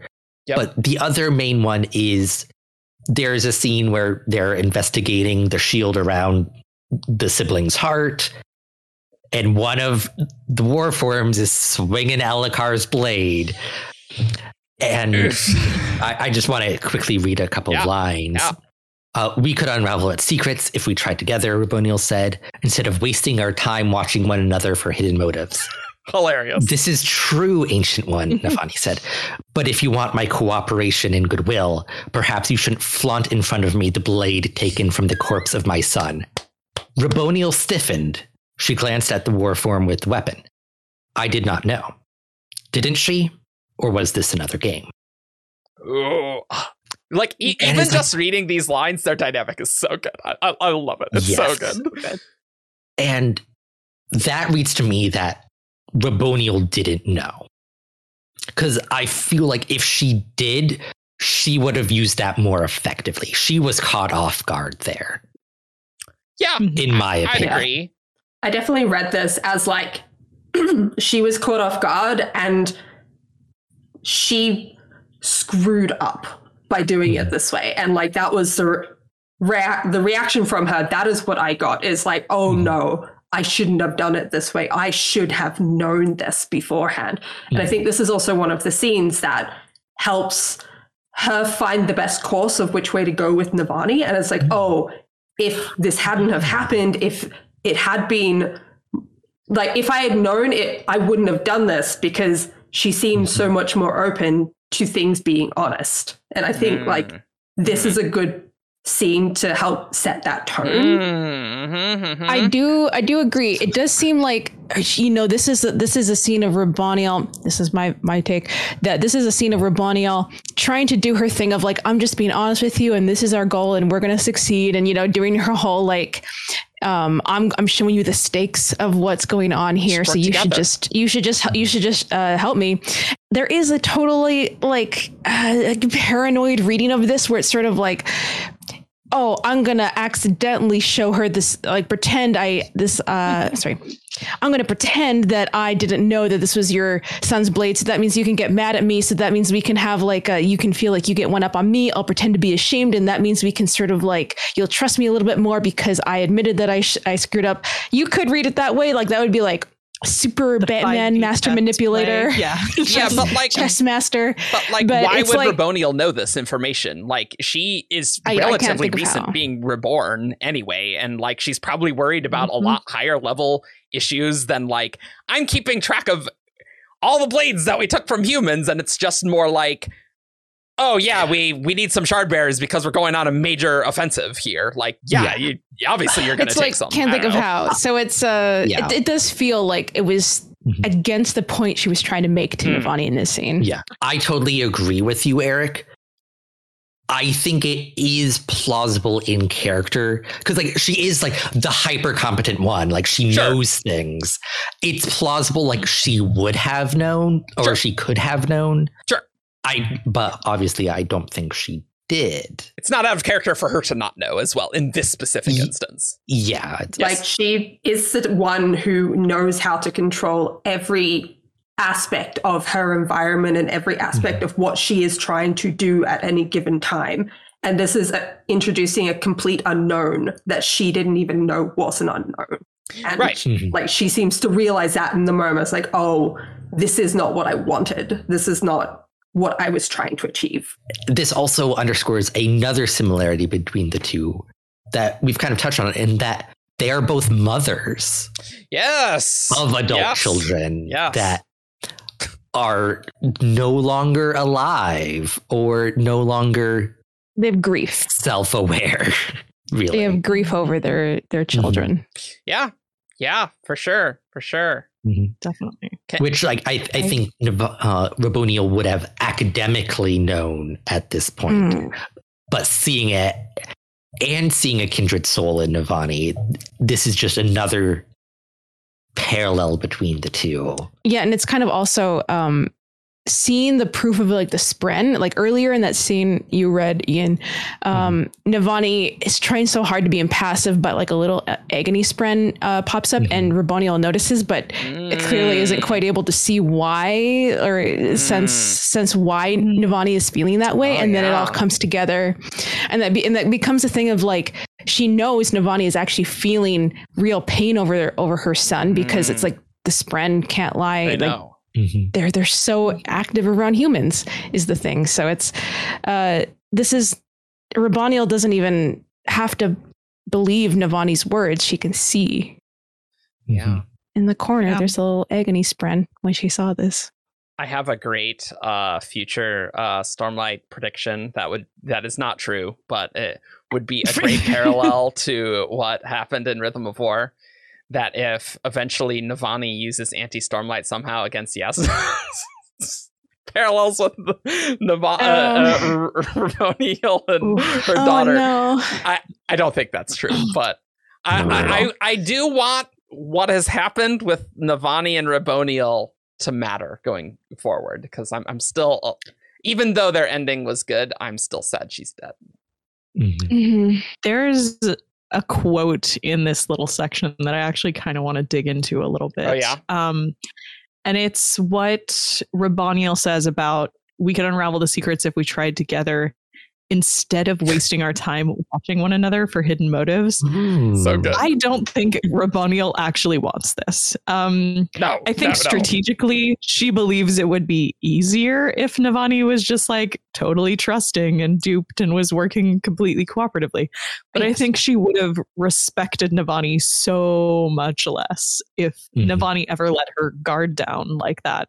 And I don't think Navani ever really does. Like, they do become close in a way and they do really respect each other as they collaborate. But never does Navani lose sight of the fact that they're on opposing sides. And I think that's why, partially why Raboniel respects her so much.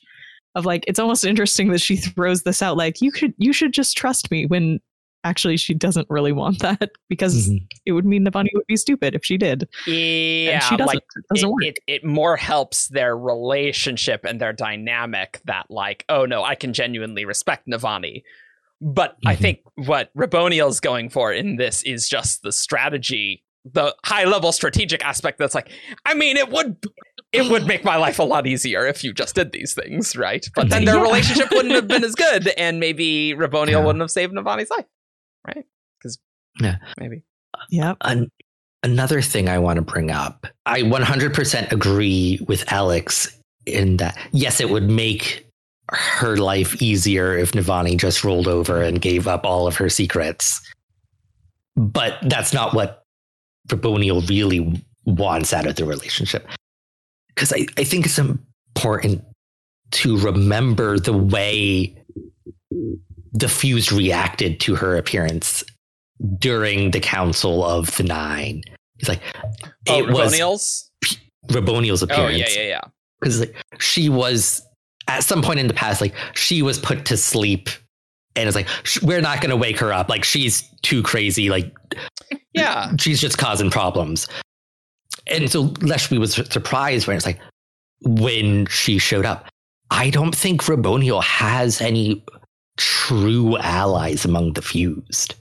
I don't think Mm. anybody good point. truly trusts her.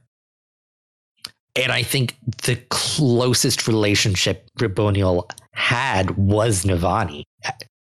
Like, even though she was an enemy, it's like she still got closer to Raboniel than anyone else has in thousands of years. I mean, does any of the fused trust the other fused on like a like a true emotional level, or is it just yeah? I mean, we're on the same side, whatever. Like, we'll, we'll be back. I There definitely groups. believe, like, among the Shanay-im, Yeah, I I, think they true. trust each other. The other. heavenly ones, Yeah, yeah. yeah, yeah. Um, Mhm. but and like I definitely Within the think there are those relationships. I don't think Raboniel has them. Like she's done too much. Hmm. She's burned those bridges. It's Mhm. fascinating that people thought that she was crazy, and then we're just like, I mean, she seems really reasonable for the most part. She's just Mhm. like super ambitious and knows She what just she has wants. her she has her line in a different place than other people. yeah. Yeah. Which like I really want to know why was she woken up for this desolation? Did Odium foresee something? yeah, it's hard to say uh how exactly what fused coming back when, how that all works. Like I don't Mhm. think we really know at all. It Really? seems like El has been back the whole time. It's not as if they pulled out every single fused. Yeah. yeah. Yeah, because there are multiple lines about like it Yeah. takes time for everybody to wake up, but she was specifically pointed out as somebody that like was not going to be woken up ever again. Yeah, so I just wonder how much agency like she has necessarily like how much agency they have on Braize. I don't know. That's a lot of mechanic stuff about Fuse that's not really in this episode, but uh Yeah. hmm maybe in the episode that's already come out about Heralds and Fuse, but I don't know. Mhm. Um I know we didn't really dig into it much during the Raboniel section, but I know there was a, a point in our notes about her new title, the Lady of Wishes. Yeah, why And is she called the Lady of I- Wishes? Because she I doesn't want to be called is- the Lady of Pain. Yeah. Yeah, no, but I like why is that part of it title? is like What does that mean? I, I wouldn't. I, I uh, it's it's hard to. I mean, uh, it's not in the books. Uh, the book doesn't dig into why she changed her Mhm. title, but I do wonder if a she's trying to sort of like appeal to the new singers who maybe don't know all of her backstory of like she's been given a chance to come back and maybe does want to like uh, rebrand a little bit. But I wonder almost if it's her wish for the end of the war. okay, and yeah. I was thinking Rather about it being her wishes. Yeah. Yeah. sh- Um, we we've sort of seen she doesn't have this cruelty where she enjoys the suffering and Mhm. so i think maybe she's realized she doesn't want to be you know yes she's willing to do drastic things but it's in pursuit of what she sees as a worthy end it's not just for Mm. like the pain and the suffering in and of itself Like she doesn't want to be known as the person who is causing pain just for the sake of it, because that's not Mhm. what she does. Um, this is very much because I read Warbreaker recently, but it just reminds me of Blushweaver changing changing her title as well Mm, from something yeah. that was given to her that she didn't like to something that she chose for herself. And I actually want to dis- disagree with something Alex said, where it's like sh- doing Illegal. they're not allowed. Yeah. Because I got the impression the the name change was a long time ago. It's not a recent thing. I also got that impression. Oh. I got that impression. Yeah. oh Yeah. maybe i was wrong i, f- I Yeah. figured it was post I mean, I think the the- reasoning still. Uh, yeah, I think the reasoning still holds. It's, It's, just, not, this a. desolation. Mhm. It's an older desolation. yeah, Yeah. But She's been wanting the end of the war for a long time. Mhm.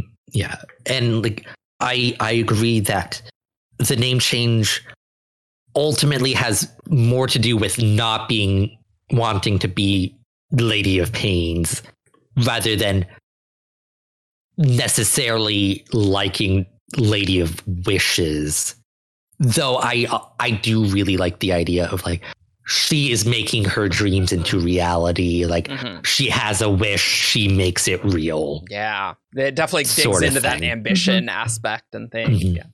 You know what? Rebranding Mhm. on Roshar is really hard. Just ask the Dustbringers. Really tough to, to rebrand. Uh, it's like they need Also, a I good feel like logo, you know. pretty- pretty mm-hmm. stuck in the brand that they they get. PR campaign change brand. Okay, yeah, sorry. Yeah, yeah, yeah, yeah. It's also just interesting because, like, we were talking earlier about how she doesn't really seem like she's the type of person to have to project, um, like, who she is or what she does for like people to mm-hmm. fear her and respect her. But it takes work and effort to change a branding of yourself. And like that just kind of mm-hmm. seems a bit in juxtaposition to her not needing to do what Lezian does and like posture and like make people scared of him and make people think of him a certain way. People just think of her a certain way. So it's just interesting that she must have put in that effort at some point mm. to make this change. You will not refer or to everybody was this. just yeah. Yeah. Or everybody was just so scared of her. It's like, you want to name your change? Okay. Okay. We, we, we won't good. call you no the you don't like. Don't kill yes, us, ma'am. please. Yeah, yeah, we're good. Sure, whatever you want. Your wish is my it does command. kind of sound like that a little bit because, like the I don't remember the exact quote, it, it, but it's like we used we to used call, to call her, her Lady, of, Pains. until she decided she didn't like that title. and like that kind of sounds like, oh, okay, well, we'll just change it now. But yep. yeah, no, it, it only just takes more like work and effort and kind of campaigning in a way to change how people think of you and like what they brand you as. Leshwi first introduces her as like she used to be the Lady of Pains. Like that's it's still around. Um yeah. Mm-hmm. Wasn't she also a member of the Nine yeah, at she one was. point? Yeah, yeah, she yeah, she totally was. Yeah. Mm-hmm. Like so she was hugely influential. Yeah. Like and I can't imagine that's good for your sanity. Mm-hmm. Being in the stone. Yikes. Yep, but she sure was, and I, then she decided that she didn't like it that either, which is hilarious. Yeah, I, lo- I love Raboniel. She's just like, eh, that seemed like I've a good idea at the time. People for a yeah. while. Let's do yeah. something else. Let's do something else. Yeah. Mm-hmm. I feel like maybe where I got this impression that the Lady of Wishes was a new thing for this mm-hmm. return was the fact that a we know the pandemic genophage bioweapon plan was the most recent desolation before this and that I, I always for some reason I, t- I tied those two together that like that was where she went too far and realized like uh maybe i should rebrand but there's That's also we don't we don't have the quote in our notes so. but i know mm-hmm.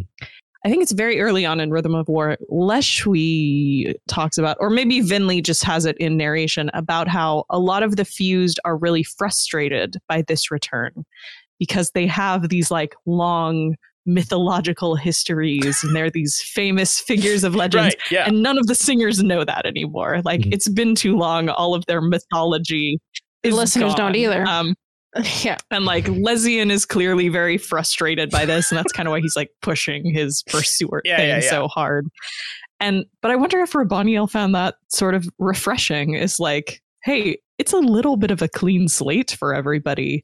Mm. Um, yeah, the other fused know what you were up to, but the normal singers, like, they're just going to use whatever title you gave for them, and they probably aren't going to. Most of them find out the history unless somebody directly tells them, like Leshwi tells Venli. Yeah. Oh, that's so fascinating, though, that Raboniel made this disease during the last return?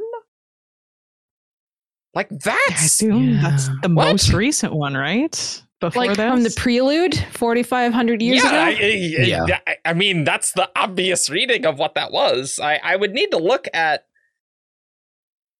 Uh, Didn't it only last like ten years after the one before that too? It oh, was, it was like the same year. Something. It was the same. Yeah, it was year. less than was the year. last desolation. Oh, wow. Like the the very last desolations, the heralds broke like immediately. Yeah, we, we know that for for certain that that the last desolation was within the year of the the previous desolation. Um, yeah, that is an interesting timeline. After the last them. return and her madness, she was to remain asleep. Why? What does that mean? I like how there's also a line in chapter 14 of Rhythm of War where Venli says, what does it mean, lady? It's like as immediately as I say this. Who's really Venli would be great at who's that cosmic character. Mm. what does it mean to be so okay. she apparently rebranded prior to the thing that Leshwi is like saying was the really bad thing, which is fascinating. See, I think is why I think I got that impression because I thought it was. I, did, I, I still don't get that impression. That's I, I don't think Leshwi was like this was the singular bad thing she ever done. This is just most the recent. most recent one, so it's true. the one freshest in my mind. I guess that is, the one I think it's the worst, probably the worst one according to the other fused as well. But I don't think I don't think mm-hmm. the other fused being like, whoa, what the heck, Raboniel has any link to Raboniel being tired and like I don't like this name anymore. Yeah, okay, yeah. that's fair. That's fair. Yeah. Uh, I know I definitely was thinking about like in the Wheel of Time, one of the Forsaken is like a medical torturer who just does that to mm-hmm. whoever she and I was like, that's what I figured when I hear Lady of Pains. That's mm, the that's right. the sort of vibe I get. Right. I think one of the this is maybe one of like our final topics that we do, but I do want to really near. talk about the the final interaction that they have, which is when Raboniel Navani makes her escape attempt and Raboniel saves her after, which I touched on this a little bit before, but after Navani has sort of given her a fatal blow. And yeah, I think it's just, um, it's very emblematic of the sort of respect that the two, these two have cultivated for each other. Um, cultivated. and I think, um, you know, I think Navani we we see here she never lost her distrust of Raboniel. She knew that it was the strategically correct choice of if she had that shot, she had to take it for her people and for the sake of the tower. And especially after she found out what Raboniel was planning to do with the anti void light. Like, I don't think there was any hesitation that Navani felt in setting up that trap and knowing it had to be done, even if she did respect Raboniel.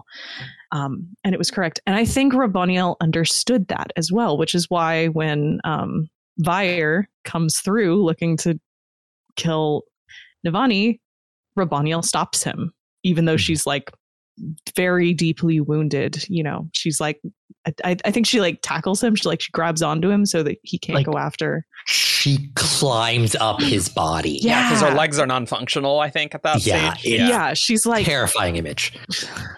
Oh Good man. Stuff. She the the fact that she would like expend such effort to save the person who has just killed her is mm-hmm. just incredible. It shows how much she sees Navani as the potential the the best way towards an end to the war and therefore true. the uh, someone someone worth saving even though Navani has just done this terrible thing um, mm-hmm. which honestly Raboniel may not see as so terrible because you know mm-hmm. she thought the death for her daughter was merciful.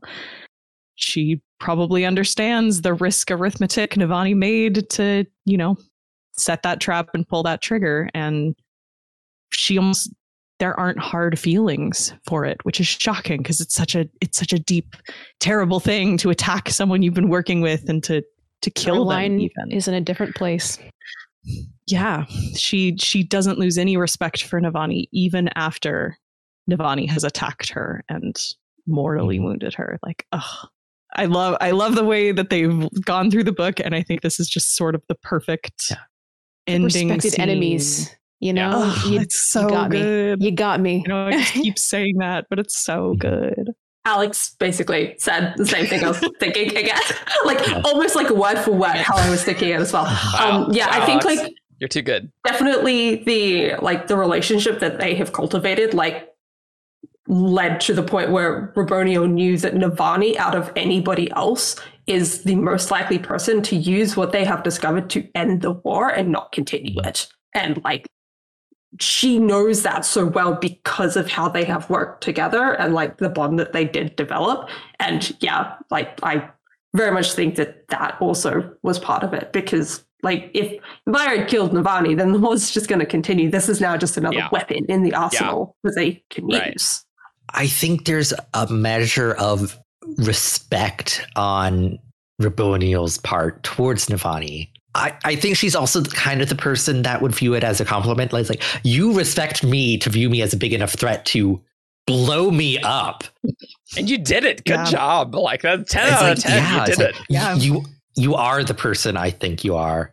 It is an aspect of ruthlessness that does again underscore the similarities between them it, so beautifully. It definitely feels like one of those things. It's like, oh wow, that's your passions are very high, and I really respect that. That that ruthlessness is like, uh, good good work. Ten out of ten. Didn't think humans would do that. So good, good, nice on you. Good job. Yeah. What I also, it's also valuable for a relationship like this when they've spent the entire book being like, or at least from Navani's point of view, I don't know, can I trust her? What what is she telling the truth about? What is she being genuine about? What is she lying about? A scene like this, when you when she's about to die and there's nothing, there's no reason left for lies or subterfuge. Um, it's so valuable for Navani's and the reader's certainty that so, of what Raboniel did mean there's no way to see uh, a malicious uh, end in saving Navani's life after she's uh, about to die. Um, mm-hmm. It's uh, mm-hmm. and that's kind of like why I think it's so affecting. You know, like we know that the respect was real, like in that it was um, whatever Raboniel said she felt, she meant, and we know that at the point of dying and saving Navani's life. Like that's it's certainty and it's truth.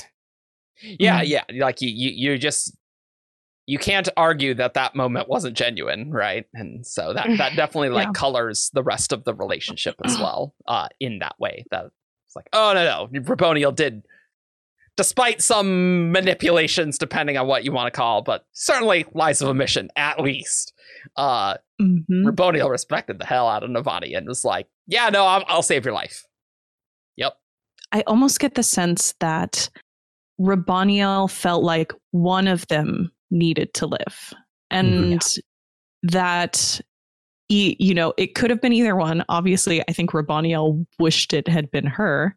Um, you know, she wanted her side to be the one to come out on top, but there needed to be an end. And I think she had this sense of like, if I'm not going to make it, then Navani needs to, because we are the two who are going to be able to use this most effectively. Like obviously we see that El is doing his own experiments with anti void light now, and that secret has made it back to the rest of the fused.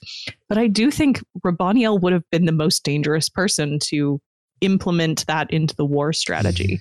Yeah. I think by killing her, Navani did set sort of the fused strategic side back because Raboniel was the one in the room when the discoveries happened and knew how it worked and knew how to put it together. There's going to be some catch up on the fused side, whereas Navani gets to keep her expertise and all that they mm-hmm. worked mm. on together. So. Mm-hmm. Mm-hmm.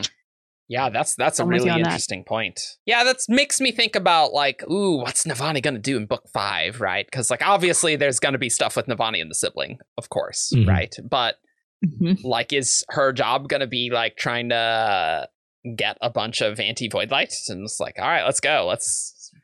We have the weapon. We we got to use this, or else. Make sure everyone has a a, a knife on them. Yeah, the... yeah, right. Like, mm-hmm. how much? I mean, how much you can you get in ten things? days? Yeah, I mean, I suppose yeah. that that is one a solution to like, oh, Dalinar, like Dalinar and uh Odium's agreement. It's like, well, I can't really deal with the fuse. It's like, all right, well, let's get some anti void light. Let's let's let's finish that. We'll, yeah. we'll solve that problem. But it, it it's kind of challenging, other than the sibling, to sort of see where Navani's character goes because we've had such a big character climax. Like that was just the core conflict from her. So like I'm. Mm-hmm. I, I feel like I'm not gonna be too upset not seeing as many points of view from her, just because like her big arc, we got the big arc there's going to be so much mm-hmm. to happen in Stormlight 5. Like I don't yeah. I can't see her being taking as big of a role for sure. Yeah. yeah. Fingers crossed she's the interlude through line. Mm. That could be fun. Mm. Um, I know there's almost in terms of I, I I think you're right that we're probably not going to get this level of spotlight on Navani again, which Mhm. which is a little sad. But I also see it it's similar to the way that I viewed like what's happened with Renarin's character, where initially where you have a character who's sort of a little bit more of a side character, a little bit in the background, you're gonna have a few people that really resonate with them and sort of pick up on what's happening with them. But after you've had more of the the spotlight there you then are able to more people are going to be able to catch the smaller moments going Mhm. forward. You're going to carry forward this appreciation of like oh i've been deep inside this character's head and now i get what these small moments are meaning and you can sort of extrapolate more of that um, From like other people's point of view, and with you still see the Renarin. character. Yeah. Mhm.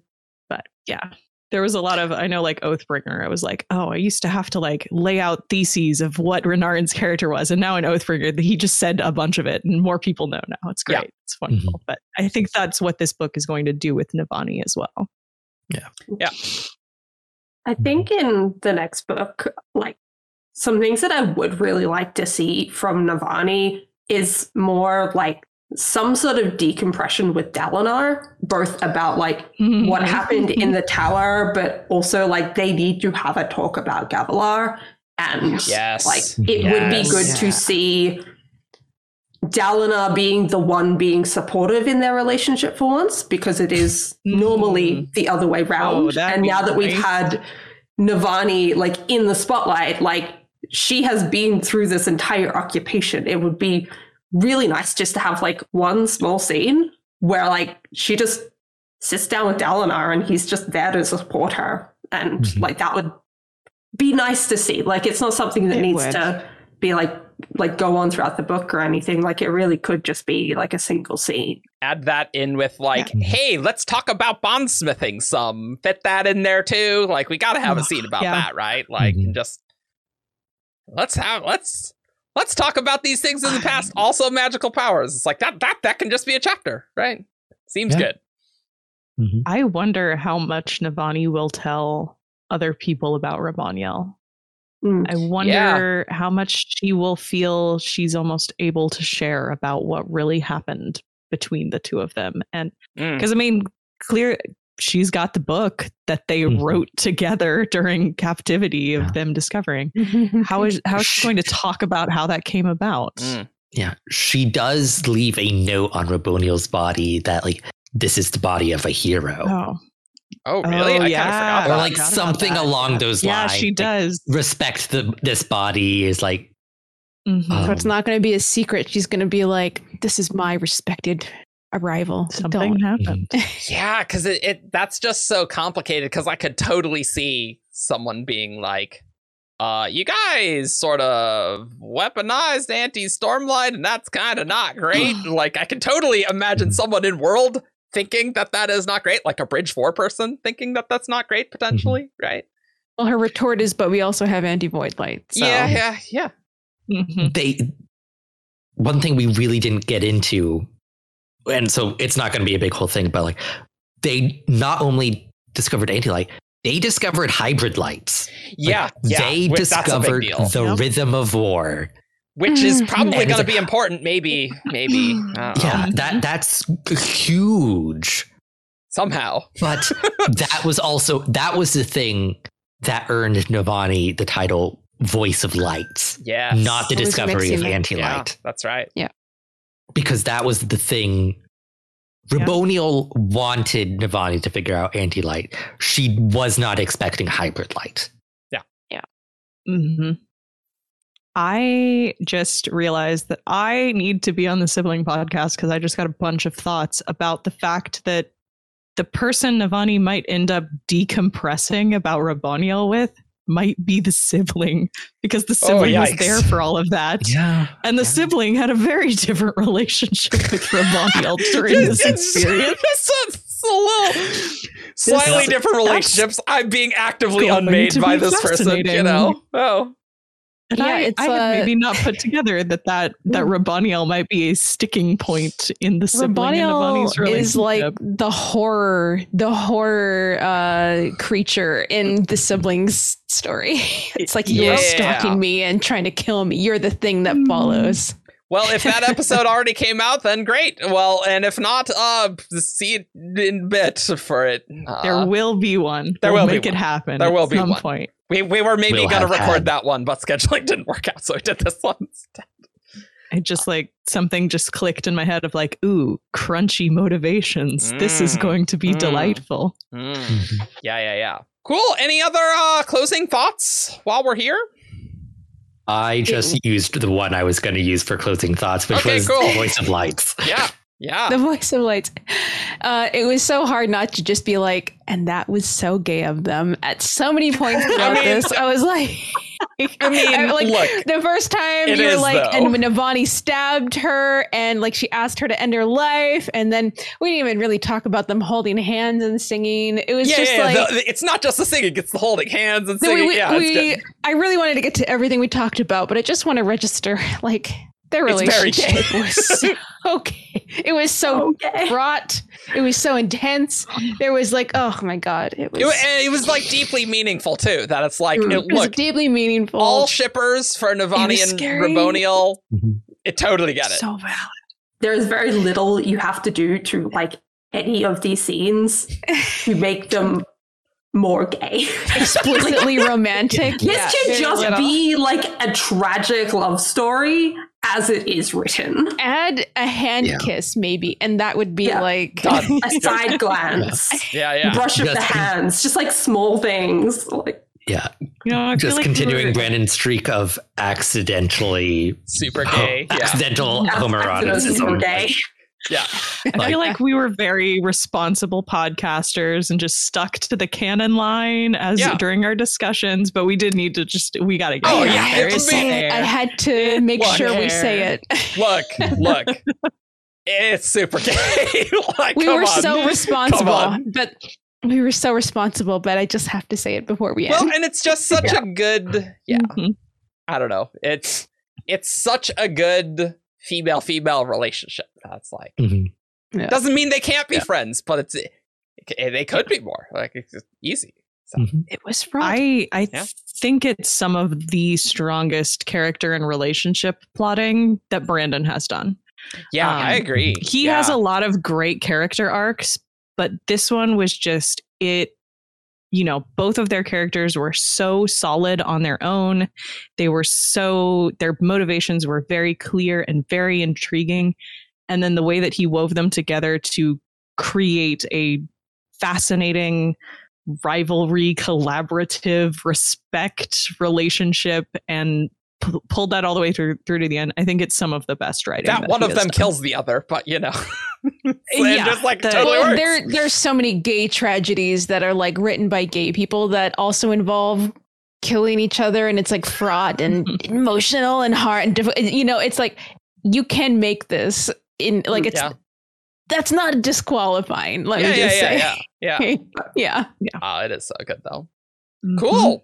Well, this was fun. How about we head on to Who's That Cosmere Character?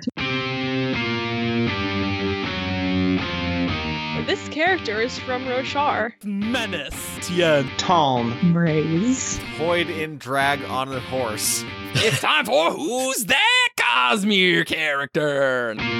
Caw.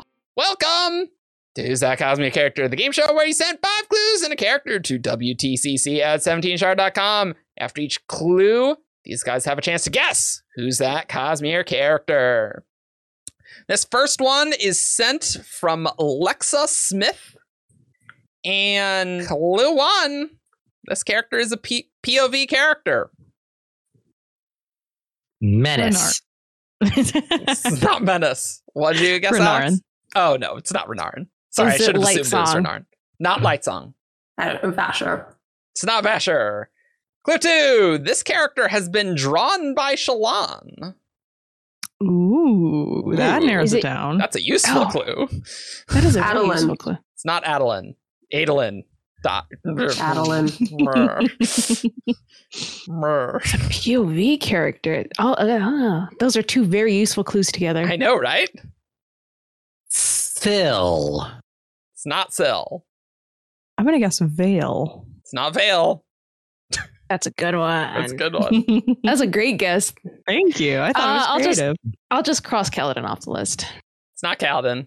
Clue three: This character has met a herald. Yasna. It's not Yasna, but I like that guess. Is it Shallan? It's not Shallan. it's been drawn by Shallan. yeah, yeah, She found herself. yeah, yeah. I don't remember. no. if- I feel like she has to have been drawn at some point. Vivenna? It's not Vivenna. Pattern? It's not Pattern. Oh, we don't have a pattern POV. That was a waste. Ooh, That's pattern fine. POV would be very Threw entertaining. it away. Please, please Ah. give That'd us be that. so fun. Hmm. Clue four: This character has met a shard. Shallan drew all the heralds, right?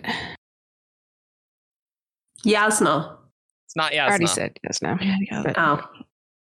We're now in the territory of like, I feel like it's there's one right answer, and now I just have to Yeah. figure out what it is. no, the question is were they a shard when they were met? Yeah. Like anyone who's met Taravangian at this point. yeah. Yeah. Has met a shard. Oh, that's Ooh. so. I that counts. that's so twisty. Uh, I would say Met them as the shard. as a shard. Yes, As the shard. yes, Okay, that yeah, helps. yeah, yeah.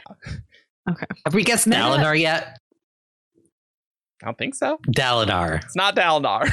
Okay. So we've got like all the main colons here, mm-hmm. right? Yeah. You got a lot of colons out of here. Yeah. I've got a lot of colons. Can always guess anybody Cobb's who's colon. met, or no, the Night Watcher wouldn't count. Just those few who met cultivation would. But Right. Correct. Drawn by Um, Shallan, though. Yeah. wait, have Is we it- guessed oh. Taravangian? I'm guessing guess? Taravangian. It is Taravangian. I just had to yeah. thought that like she drew Taravangian. I was Yep, like, yeah, yep. right. Back in Way of Kings, she did a portrait. Back of in. Yep, Way of Kings. yep. That, Yep. that, that was quite tricky. Yeah. Yeah, yeah, Yes, yeah. He, like, he oh, absolutely did meet a shard. he, did, he Yeah, he met- absolutely He, met- he had a yeah. chat with uh, cultivation. and Odium. and Odium several times. Odium. Yeah. I was starting to question on whether or not that it was Shard of Adonalsium or if it was Shard as in Shard Blade. Oh, I But probably would have obviously- I specified I would've hated yeah, that if they'd no, done that no, no. I- oh, yeah. yeah. yeah, yeah. We would have we would have thrown a hissy fit. And- and clue five is this character is presumed dead in the world. The main characters believe they're dead. That that's a pretty good giveaway Yep. for a nice I- a nice clue five cap. Yeah, you know, I like that. There was even a bonus clue, but like, I don't know. I always like Mm-hmm. when, you know, he can almost uniquely identify with the clues. It's good. Mm-hmm. But it's also kind of tricky because, clues. like, did like Shallan drawing Taravangian? That's an easy fact to miss, right? Then, yeah, it's, it was a while back. yeah, Mm. yeah.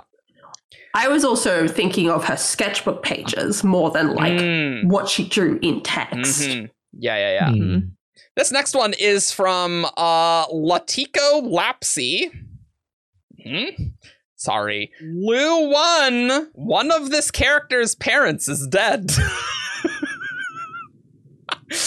I love the sigh, Shannon. It's good. Adolin. It's not Adolin. Renarin. It's not Renarin. Start out the same way. We just got to go for it. Just Right. cross it off William the list. Ann. It's not William Ann.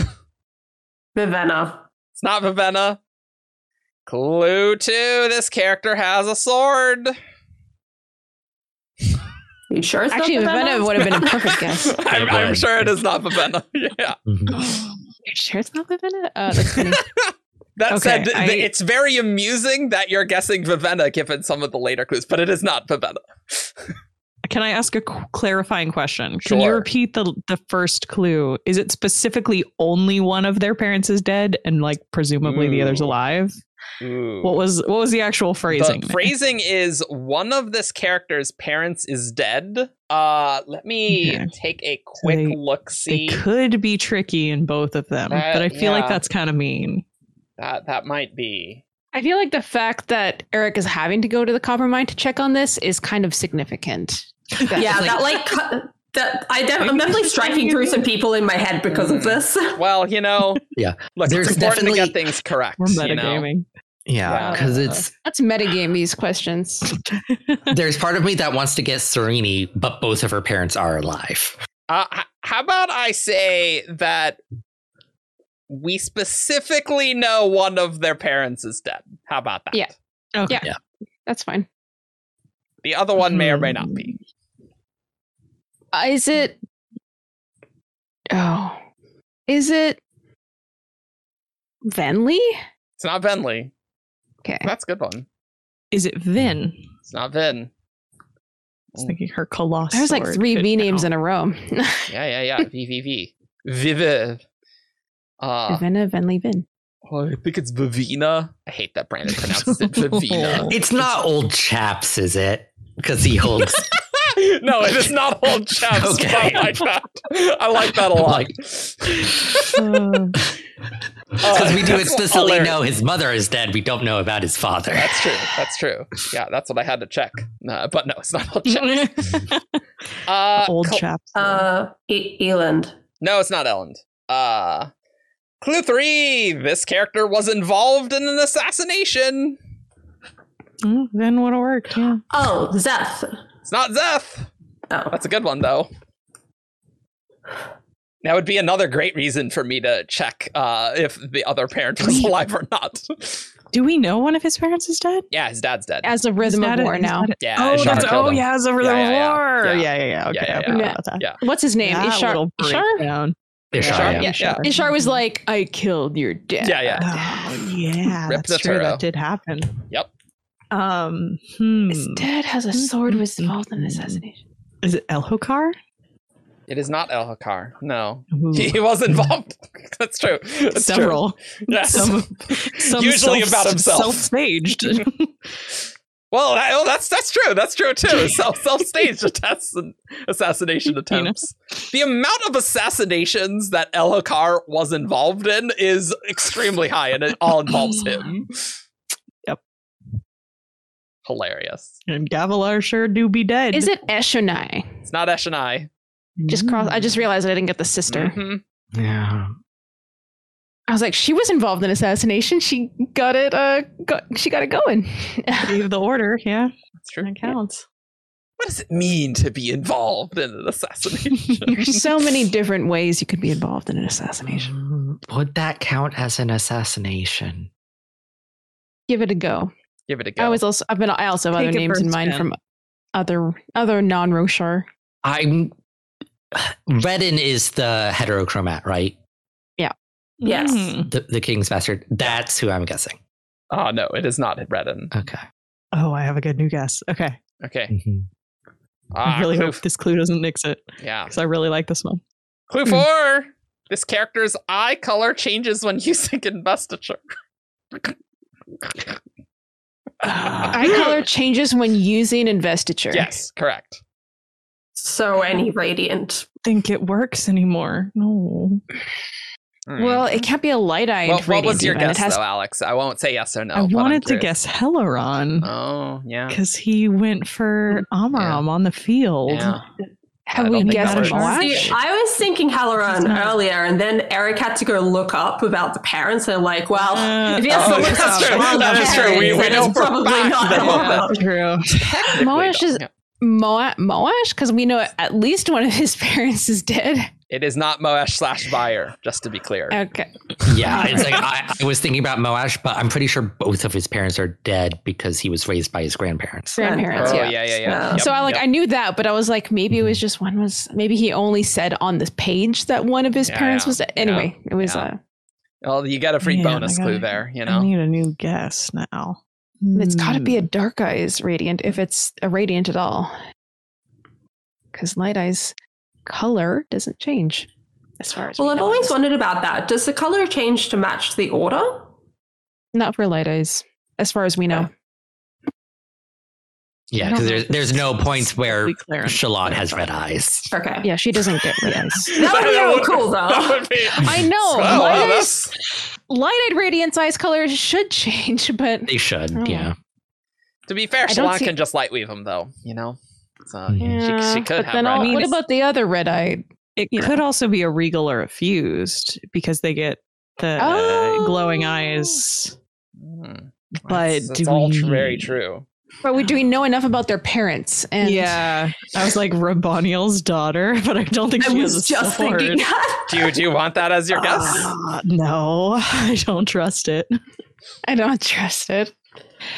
Also, like she dies before her parent dies, so I feel like that doesn't work for the first clue. Hey, Well, I don't know. Look, I I can't had to make look it. up I her make- can't make dad, it square know? with assassination. Well, so it's like, yeah. yeah, yeah. What's yeah? Oh, I mean, you know, I'm passing on this clue. 'cause Ooh, I- okay. Wow. wow. Ooh, boy. This is a tough Okay. one. Maybe I'll give a bonus clue after clue five. And I You have the don't get it. again? Huh? Can I Yeah. have the clues Oh again? yeah, sure. Uh, Mhm. One of this character's parents is dead. This character has a sword. This character was involved in an assassination. This character's eye color changes when using investiture. Oh, and I almost said clue five, but I want to have a guess. Um, uh, Did I- anyone has anyone else guessed on this clue? Because I guessed Moash, but I don't know if anyone else guessed on four. I haven't guessed yet. Alex tried. I know I've had like so many that are like close but don't Mhm. quite work, and I But Alex hasn't yet either. Nope, she hasn't. know. Nope. I feel like this last one is a trick and it's some Yeah. like returned shenanigans. Yeah, I can see that. Um, I don't know if this works. I'm gonna throw out lift. It's not Is it lift. lift? Nope. Like, I want it to be Vivenna It's not Vivenna. because her eyes changed because of the royal locks. Yeah. yeah, but they don't. Well, I mean, but sorry. What I mean is, it's not Vivenna. Sorry. Yeah, they do, but she's not. That's that's oh, that's why it was so funny that your guy's like, "Are you sure it's not Vivenna?" Let's go with Denth. it's not Denth. Thought about that. yeah, and I've you're been still thinking. passing. about- yeah, I'm still gonna pass. All right, clue five, and I do think there will be a bonus clue because this one is uh trickier. Not for sure. helpful. Well, I mean, no, I mean it is helpful. This this clue is helpful. You just think it's going to be a tough one. Okay. I just think it might be tough. Okay. Clue five: This character wears white. And Szeth has already been guessed, by the way. Yes, he has.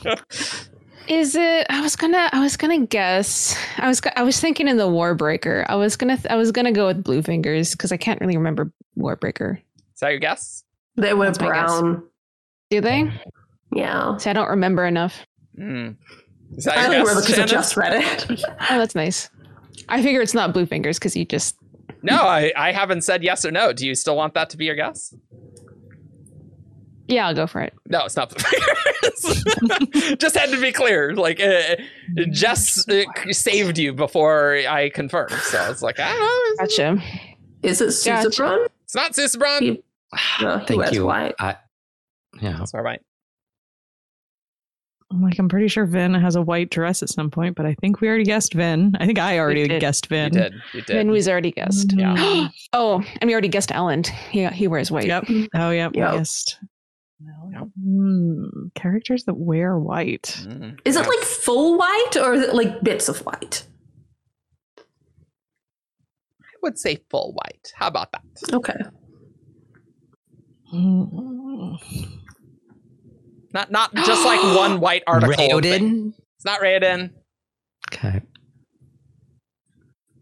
Can Are I you gonna pass message my me? guess to Are you gonna Shannon? Are you gonna message me, Shannon?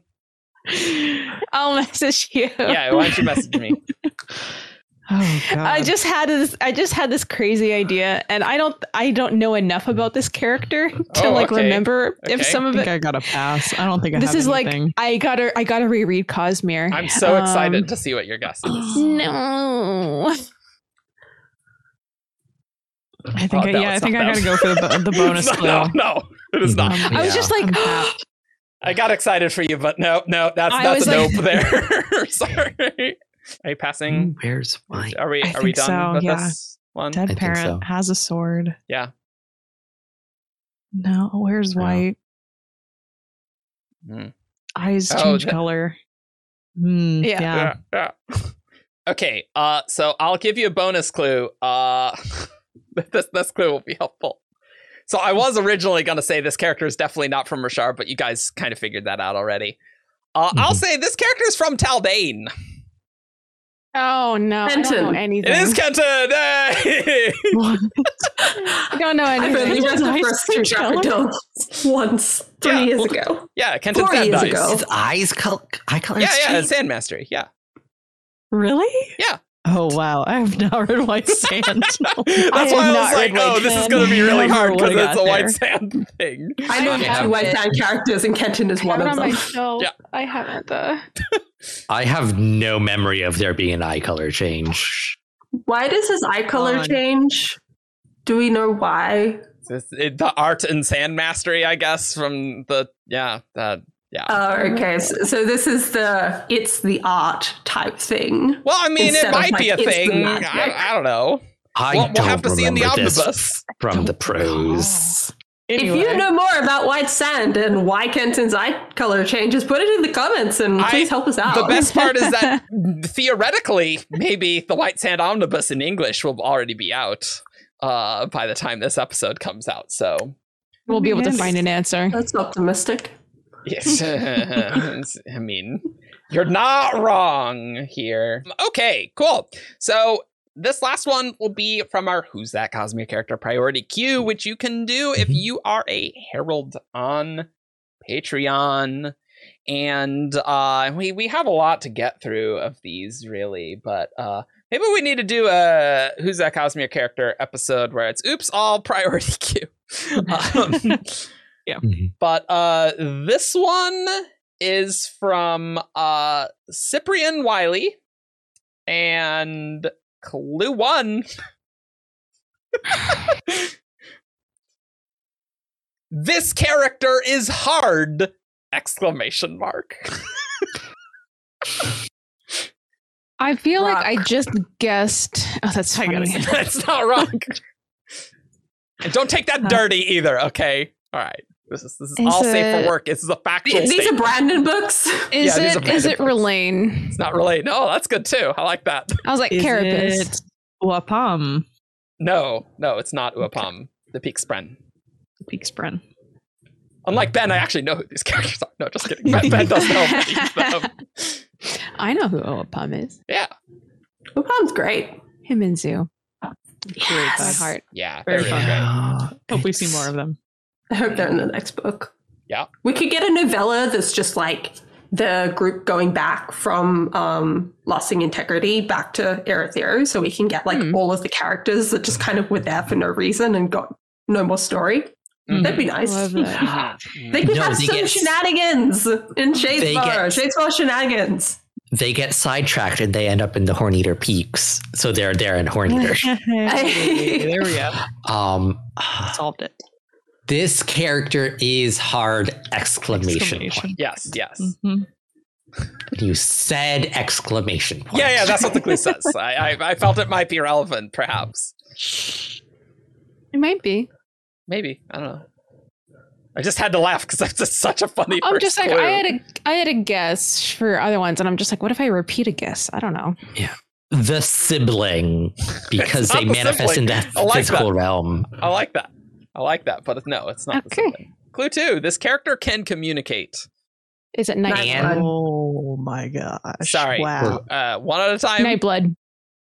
It is Nightblood. Hey, okay. there you go. There you go. That's the that's was, the repeat. And I yeah, like, that, that was my alternative to Clue One. I was like, which one do I want to do first? I was gonna oh, do yeah. a Clue One, but I'm just like, I just won on Nightblood, like uh, on the stream, like my last yeah. stream. So I was yeah. like, well, we didn't do a priority queue on the stream, so yeah. Um, I was just asking clarification because I couldn't tell if you said can or can't oh, communicate. Sure, I think sure. I think me and uh, me and Jess said that the exact same time. We'll chalk that up to uh, internet lag, but.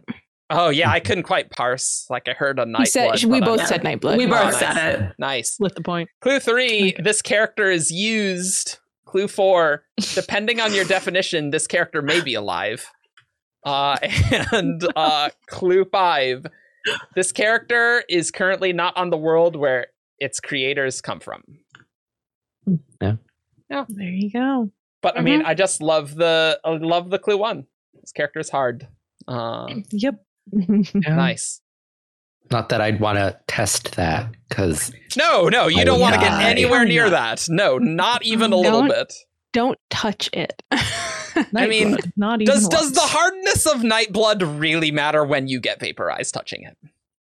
It's like how hard is a shard blade? You know, does it matter? Infinitely enough.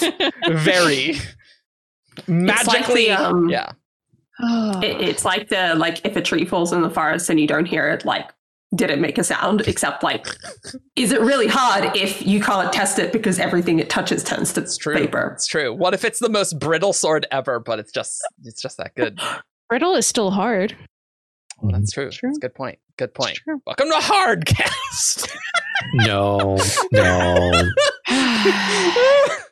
okay. We're talking about the Mohs scale. Yeah, yeah. Let's talk about sapphires and diamonds. It's actually very interesting. oh boy. All right, everyone. Thanks for coming by. Uh, you can find us on 17thshard.com for all your news, discussion, theories, and fun. We got an awesome Discord server with so many people. Uh, and uh, there's there's a lot going on. Uh, Span Reads is still going on. I, probably Diceborn's still going by the time this episode comes out, but I, I don't know, probably. But there's a lot of content for you to to look at uh, in September, uh, which is when this is happening, maybe.